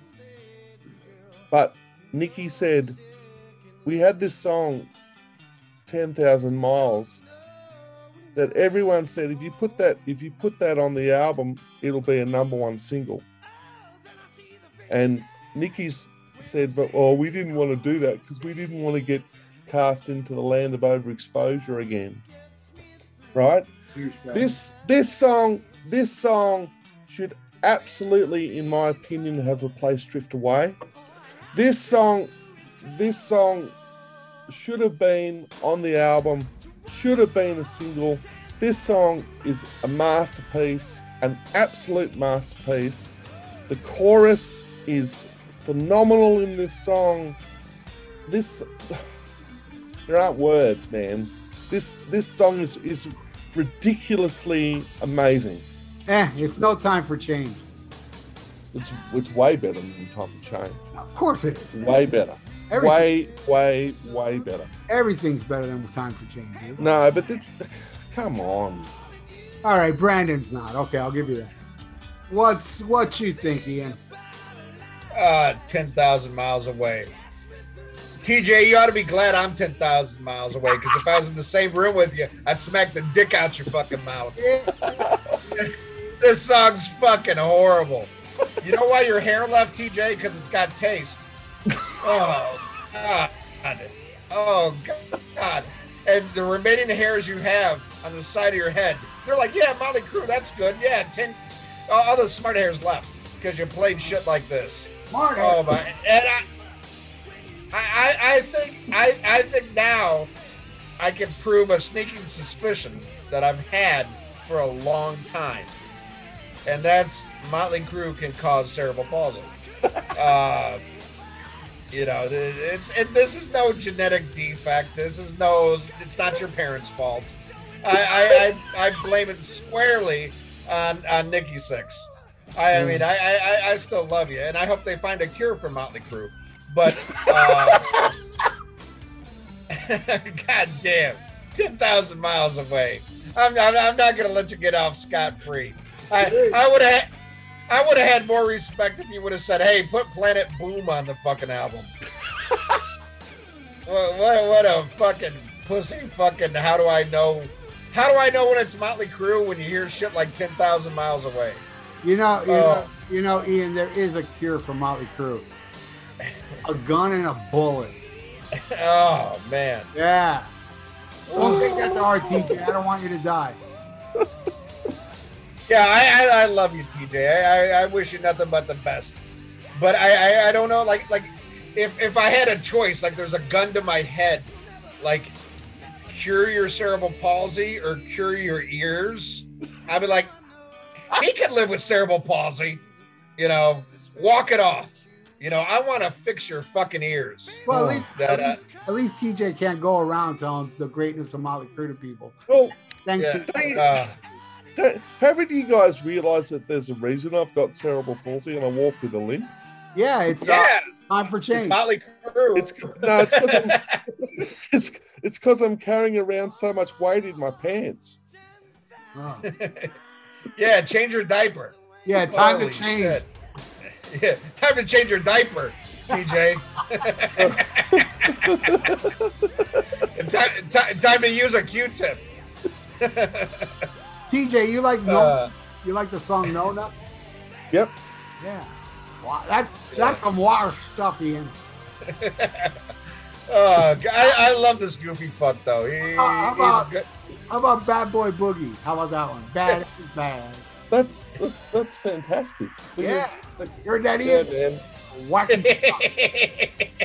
we got the craziest fans, I gotta tell you. oh, oh, God! Yeah, you know it's funny. He's he's like a comedian, but he's like an insult comic because all the songs he praises insults my intelligence. Yeah.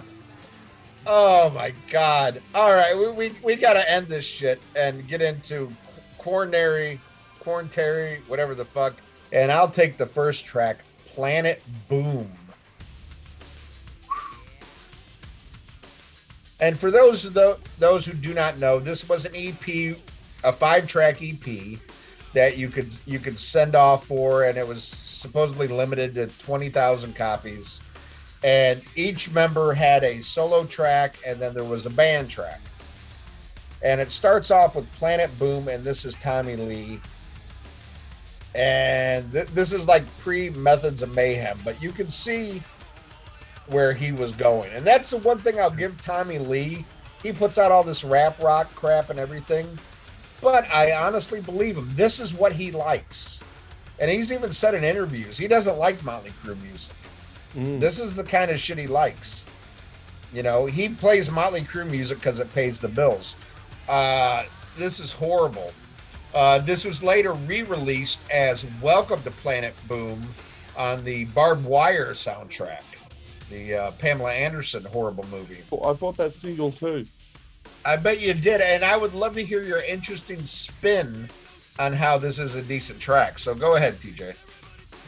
Well, I just I, I they played this they played this live on the tour. Tommy Lee did this live on the tour. It's it's cool. I, I dug it. You know, um, You still like it? yeah, but you know the reason why I think I like this, to be honest, is I Tommy think Lee's I got a like big it- dick. I- well, I wouldn't know because I've never seen that movie. It's nothing to do nothing to do with music. Do, do you refuse to watch it because Tommy Lee fucks a woman? and not you? No, I refuse to watch it because Tommy Lee's not fucking you, Ian. Oh. Oh.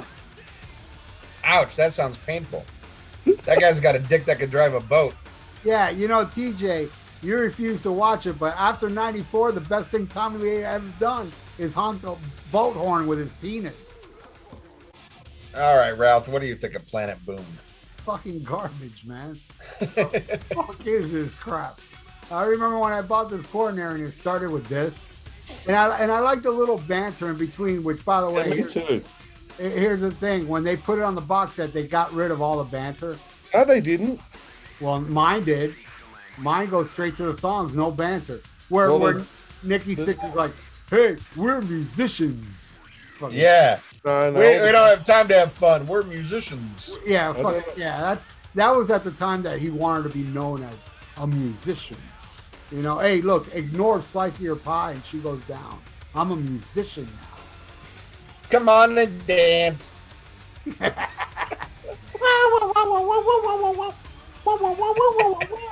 Hey, you gotta admit, fucking John Corabi can't do that. Rattlesnake shake. Yeah. Oh God. Shake, shake, shake. with the fake keyboard horns. Holy crap! What a shit album, man. Doc, Doc, Dr. Feelgood started good. I like the Dr. Feelgood song, but then after that, holy shit! Look, and see there they try to be the Beatles on uh, the uh, Slice of Your Pie. They Yes, try to get sure. into "She's So Heavy." That's like, true. Yeah. Give me a break! What the fuck, man?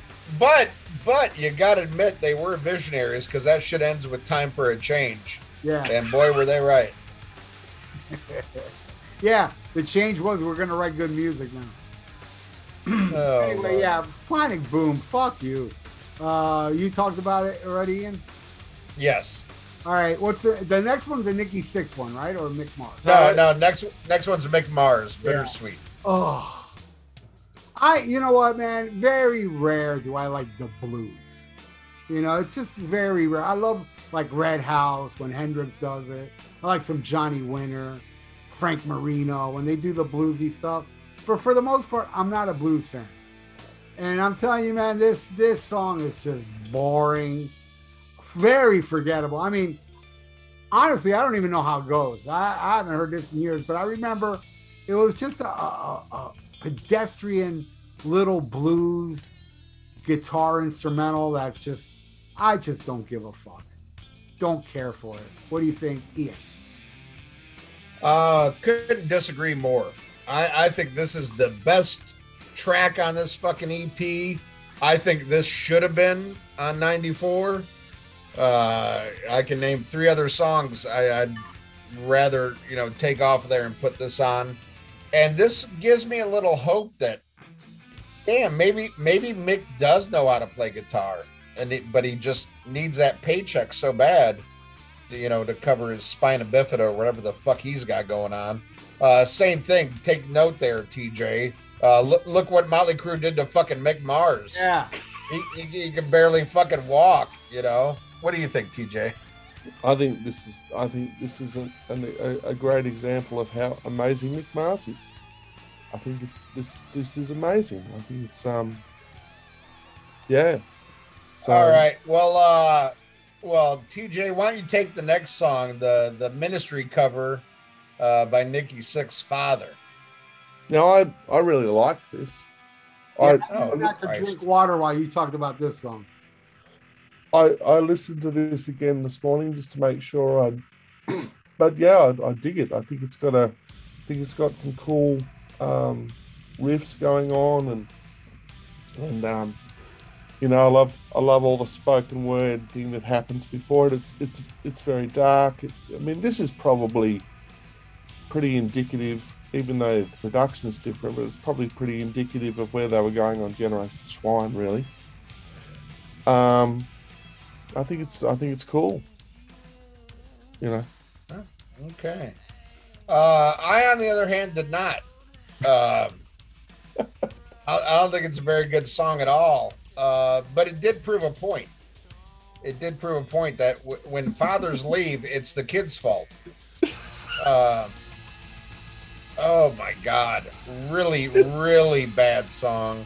Uh, you know, trying to do like a little industrial thing here, and you know, um, also, another hip trend in the 90s was to blame your parents for everything and wham, wham, wham. Uh, horrible. The best thing I can say about this song is it didn't make the, the album. Um, really bad, really bad. I'd rather hear Rocket Ship off of fucking Generation Swine than this one. Ow! Horrible song. I love Yeah. it. Well, I, I, lo- I do too. I like it a lot better than this. What do you think, Ralph? I think Rocket Ship sucks. Oh, this song. Um, you know how TJ was saying, yeah, you can see where they're going with Generation Swine with this song. Yeah, yeah, yeah. I hear it in Brandon. This song blows, man. This is a fuck. This is just him saying, "Look, I don't want to be the guy that sang about she goes down anymore. I want to be the serious. We are musicians, and I'm gonna be very. We're not supposed to have fun. Yeah, let's let's let's show credibility here. Let me let me do something where it's like, oh my god, this shit is fucking terrible. And it is of the time, I guess.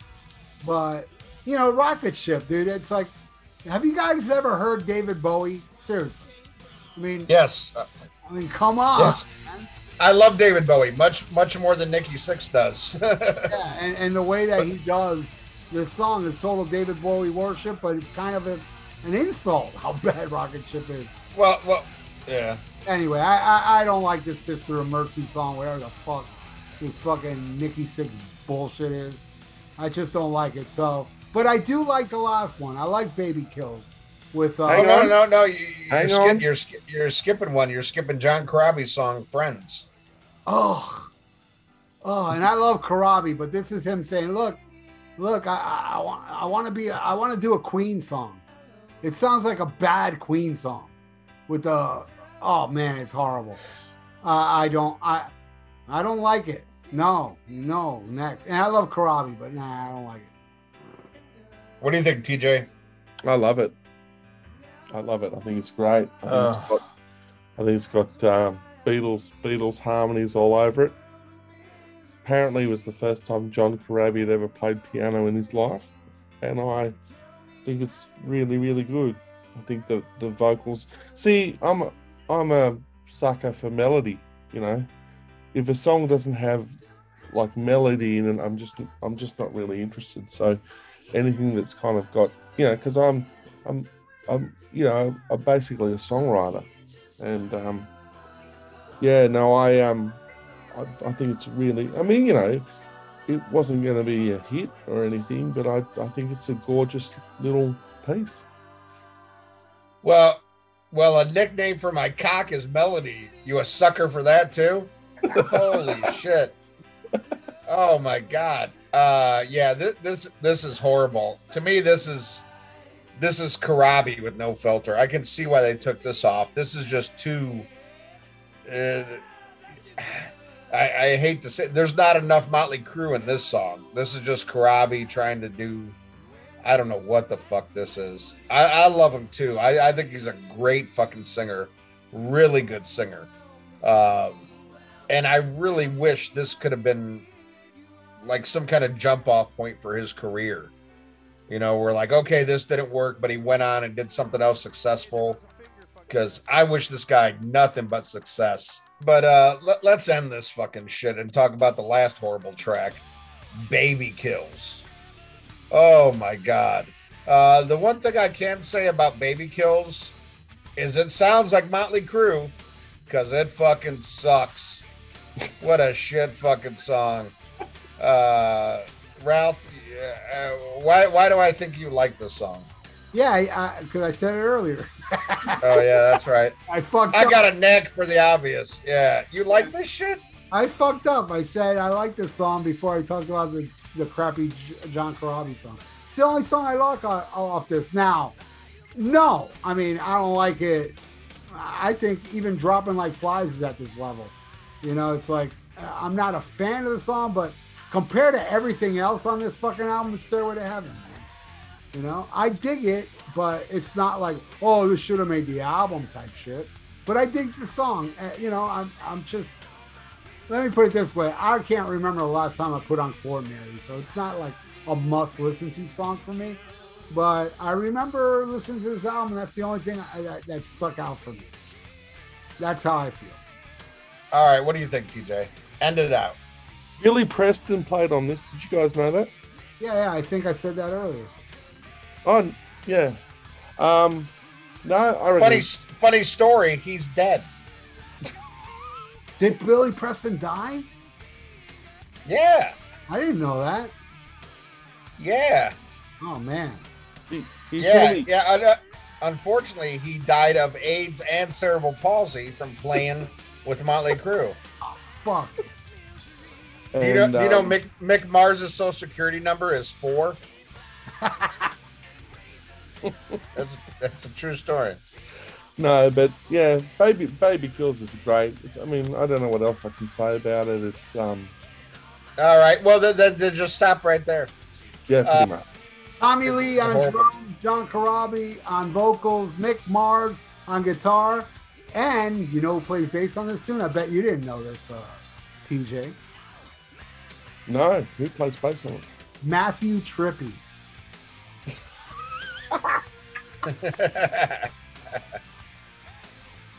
yep. The the real Matthew Trippi or the one who died? The one that died. Oh, okay. He probably he probably died after being in the studio with these idiots. Yeah. All right. Well, this this album was released March 15th, 1994, produced by Bob Rock, and it went gold. But uh you know, very much uh, a disappointment from what Motley Crue sold in the past. Mm-hmm. The tour, the tour did not do very well. Even though I, I, I, I, wish I had a chance to see it because uh, I, I would have went if I didn't have to drive that far. I like to I like to interview John Corabi for an hour just to warn him about the next time he goes to Australia. Yeah. I, the only the only reason we talked about coronary is because you paid us. Yeah. That's it. Yeah, we work and, hard for our money. Yeah, yeah, and, and, we, we love you. And I was like, at first when I saw you want to talk about this too, I'm like, God damn. But I was like, all right, it's TJ. I love this little gay bastard. He's a sweetheart. yeah, I don't know about you, Ian, but I made an appointment tomorrow for the doctor for them to scrub off my cerebral palsy.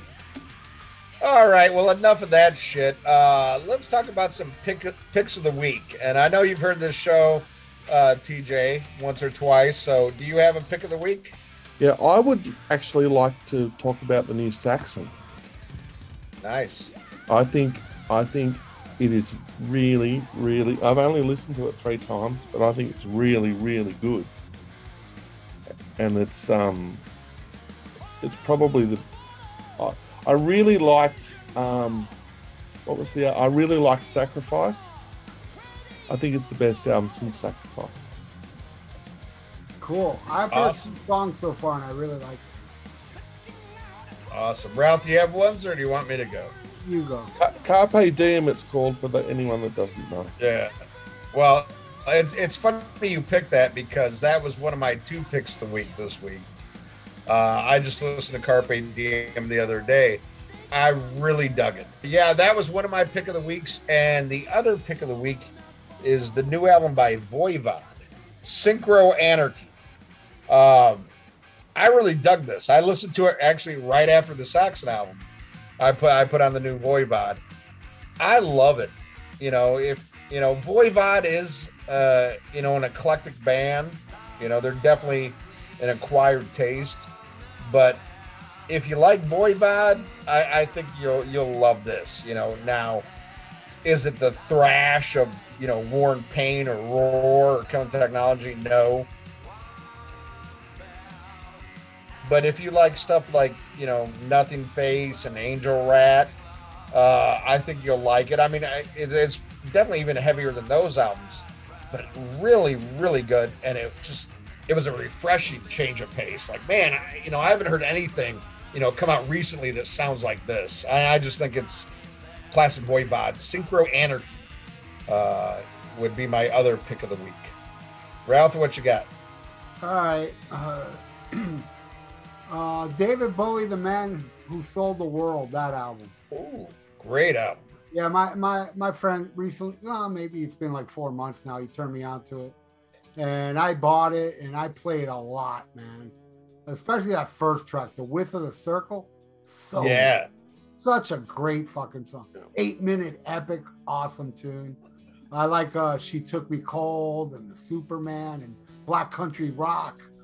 Um, I've been getting into a lot of David Bowie lately. I really like the Station to Station. I like yeah, it's great stuff. Um, uh, Zig Stardust is a, is a great one. And what's that other one that he released after that Iggy Pop album?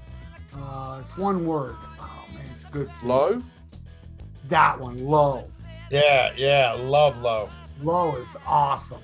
So, but but as we speak, because I'm really getting really into David Bowie lately, uh, this one's still my favorite. I like the Man Who Sold the World because it has more of a heavy edge to it. It's like heavier. Yeah, definitely. And uh, it's it's just a kick-ass album that I revisit more than all the other ones. And I've been playing this a lot in my car and shit. It's just a great song. And yeah, I I, kind I saw David Bowie live on the uh, Glass Spider. Was that what it was called? Glass. Spider? Yeah, Yeah. Glass Spider. In Yeah, the Orange Bowl. I mean, he was huge. And yeah, yeah, that was uh, Peter Frampton playing guitar for him then. Peter Frampton, yes. And um, you know, at the time, I was a very casual. I loved uh, uh, Ground Control to Space Oddity. I love that song. Yeah, I loved a handful of his songs, you know. But you know, I just went as a casual. Where now, looking back, it's like, wow, I'm gonna punch up, you know, the Orange Bowl set list to see if any of these songs made it. Because it's a shame I didn't know this album when I saw David Bowie. I didn't even know the man who sold the world till I heard Nirvana play it. I mean, that's how backlogged I am on this on this this- artist. There's a whole bunch of live albums from that tour. If you want to, the tour that you saw, if you want to check them out. Yeah, I know he released a professional VHS, which I have somewhere. But yeah, that's my pick of the week. Uh, the man awesome, who sold the world, David Bowie. awesome. Well, now it's time to go into fan of the week, and uh, of course, our fan of the week is T.J. James. And TJ, you've been around for a long, long time. Uh, how did you discover the show, and what do you what do you love about it? What keeps you coming back? And I have to say, it's just on that. I'm so happy that you guys are back together. I remember I remember reaching out to Ian at the time of the of the of the split, and I said, "This will be back." And he, he- Ian was like so convinced. He was like, "No, never, never, never." What a Uh, bitch! I honestly, well, I honestly, it's I've been listening to you guys for so long. I honestly can't remember how I discovered you. Um, Yeah, I, I, and I still have that message though. I mean, God, if I read the whole thing, he's like, "Ian, you've always been my favorite. You're the talent behind this. I'm so glad Ralph's gone." And I was like, "Ah, you know, don't, don't, don't, don't say all that." You know, Well, what, it- Ian, it just- your, your internet's breaking up. I can't hear you. it just, it, it, it, it just depends whose dick I'm sucking at the time. I mean, I find, yeah, I guess Ian is your favorite. but but then he told me about Motley Crue was his favorite band, and then it all meant nothing. I was like, uh, Let me tell you. Let me ask you something, TJ. When you were uh, sucking Ian's dick, did you have to fight Anthony Bonex a lot to get to it? I really think you guys are my friends. You know, I and I and I and I think Ralph. I think Ralph's. I think you're both smart. I think you're insightful with with you know your commentary. I mean, I I really love you guys to death. You know, and I'm and I'm and then another another guy that I that I really love that's now becoming in, involved with with this, you know, and I want to give him a shout out too, is the guy that's in Wild Ride. Um, Mick I'm Watkins. having- yeah, I'm having a mental blank, but Mick, Mick Watkins rules, you know, Yeah. and Yeah. I just I just think I just think it's it's a family, and and look, do do I always do I always agree with some of your reviews? No, Gee, I hope not. but but does that does that matter? No. You know, I even I even listen to the stuff where where the um you know where I don't like the album. Can I do a, a plug? Um Sure. if if people if people want to hear my music or find out about me, go to tjjames.com.au.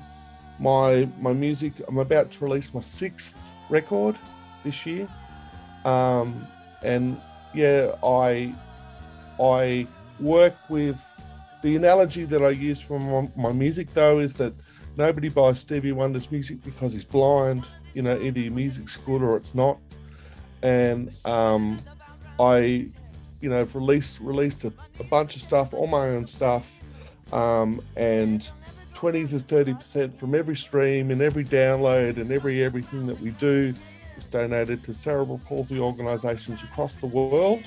Uh, you know, you know, I forgot. I should have said this earlier. I had the worst dream last night.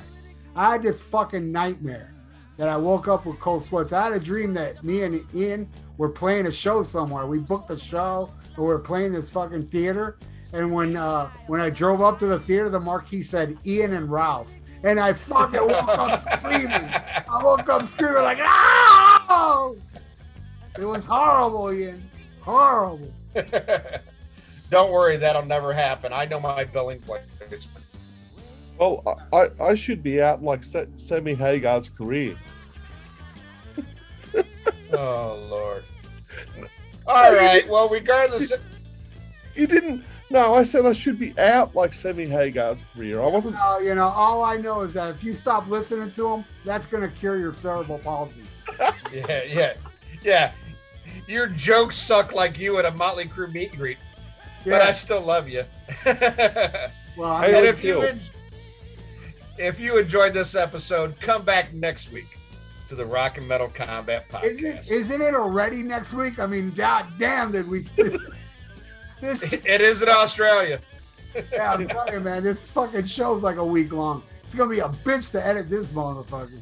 Well, hey, at least now I can pay for another episode. Oh God.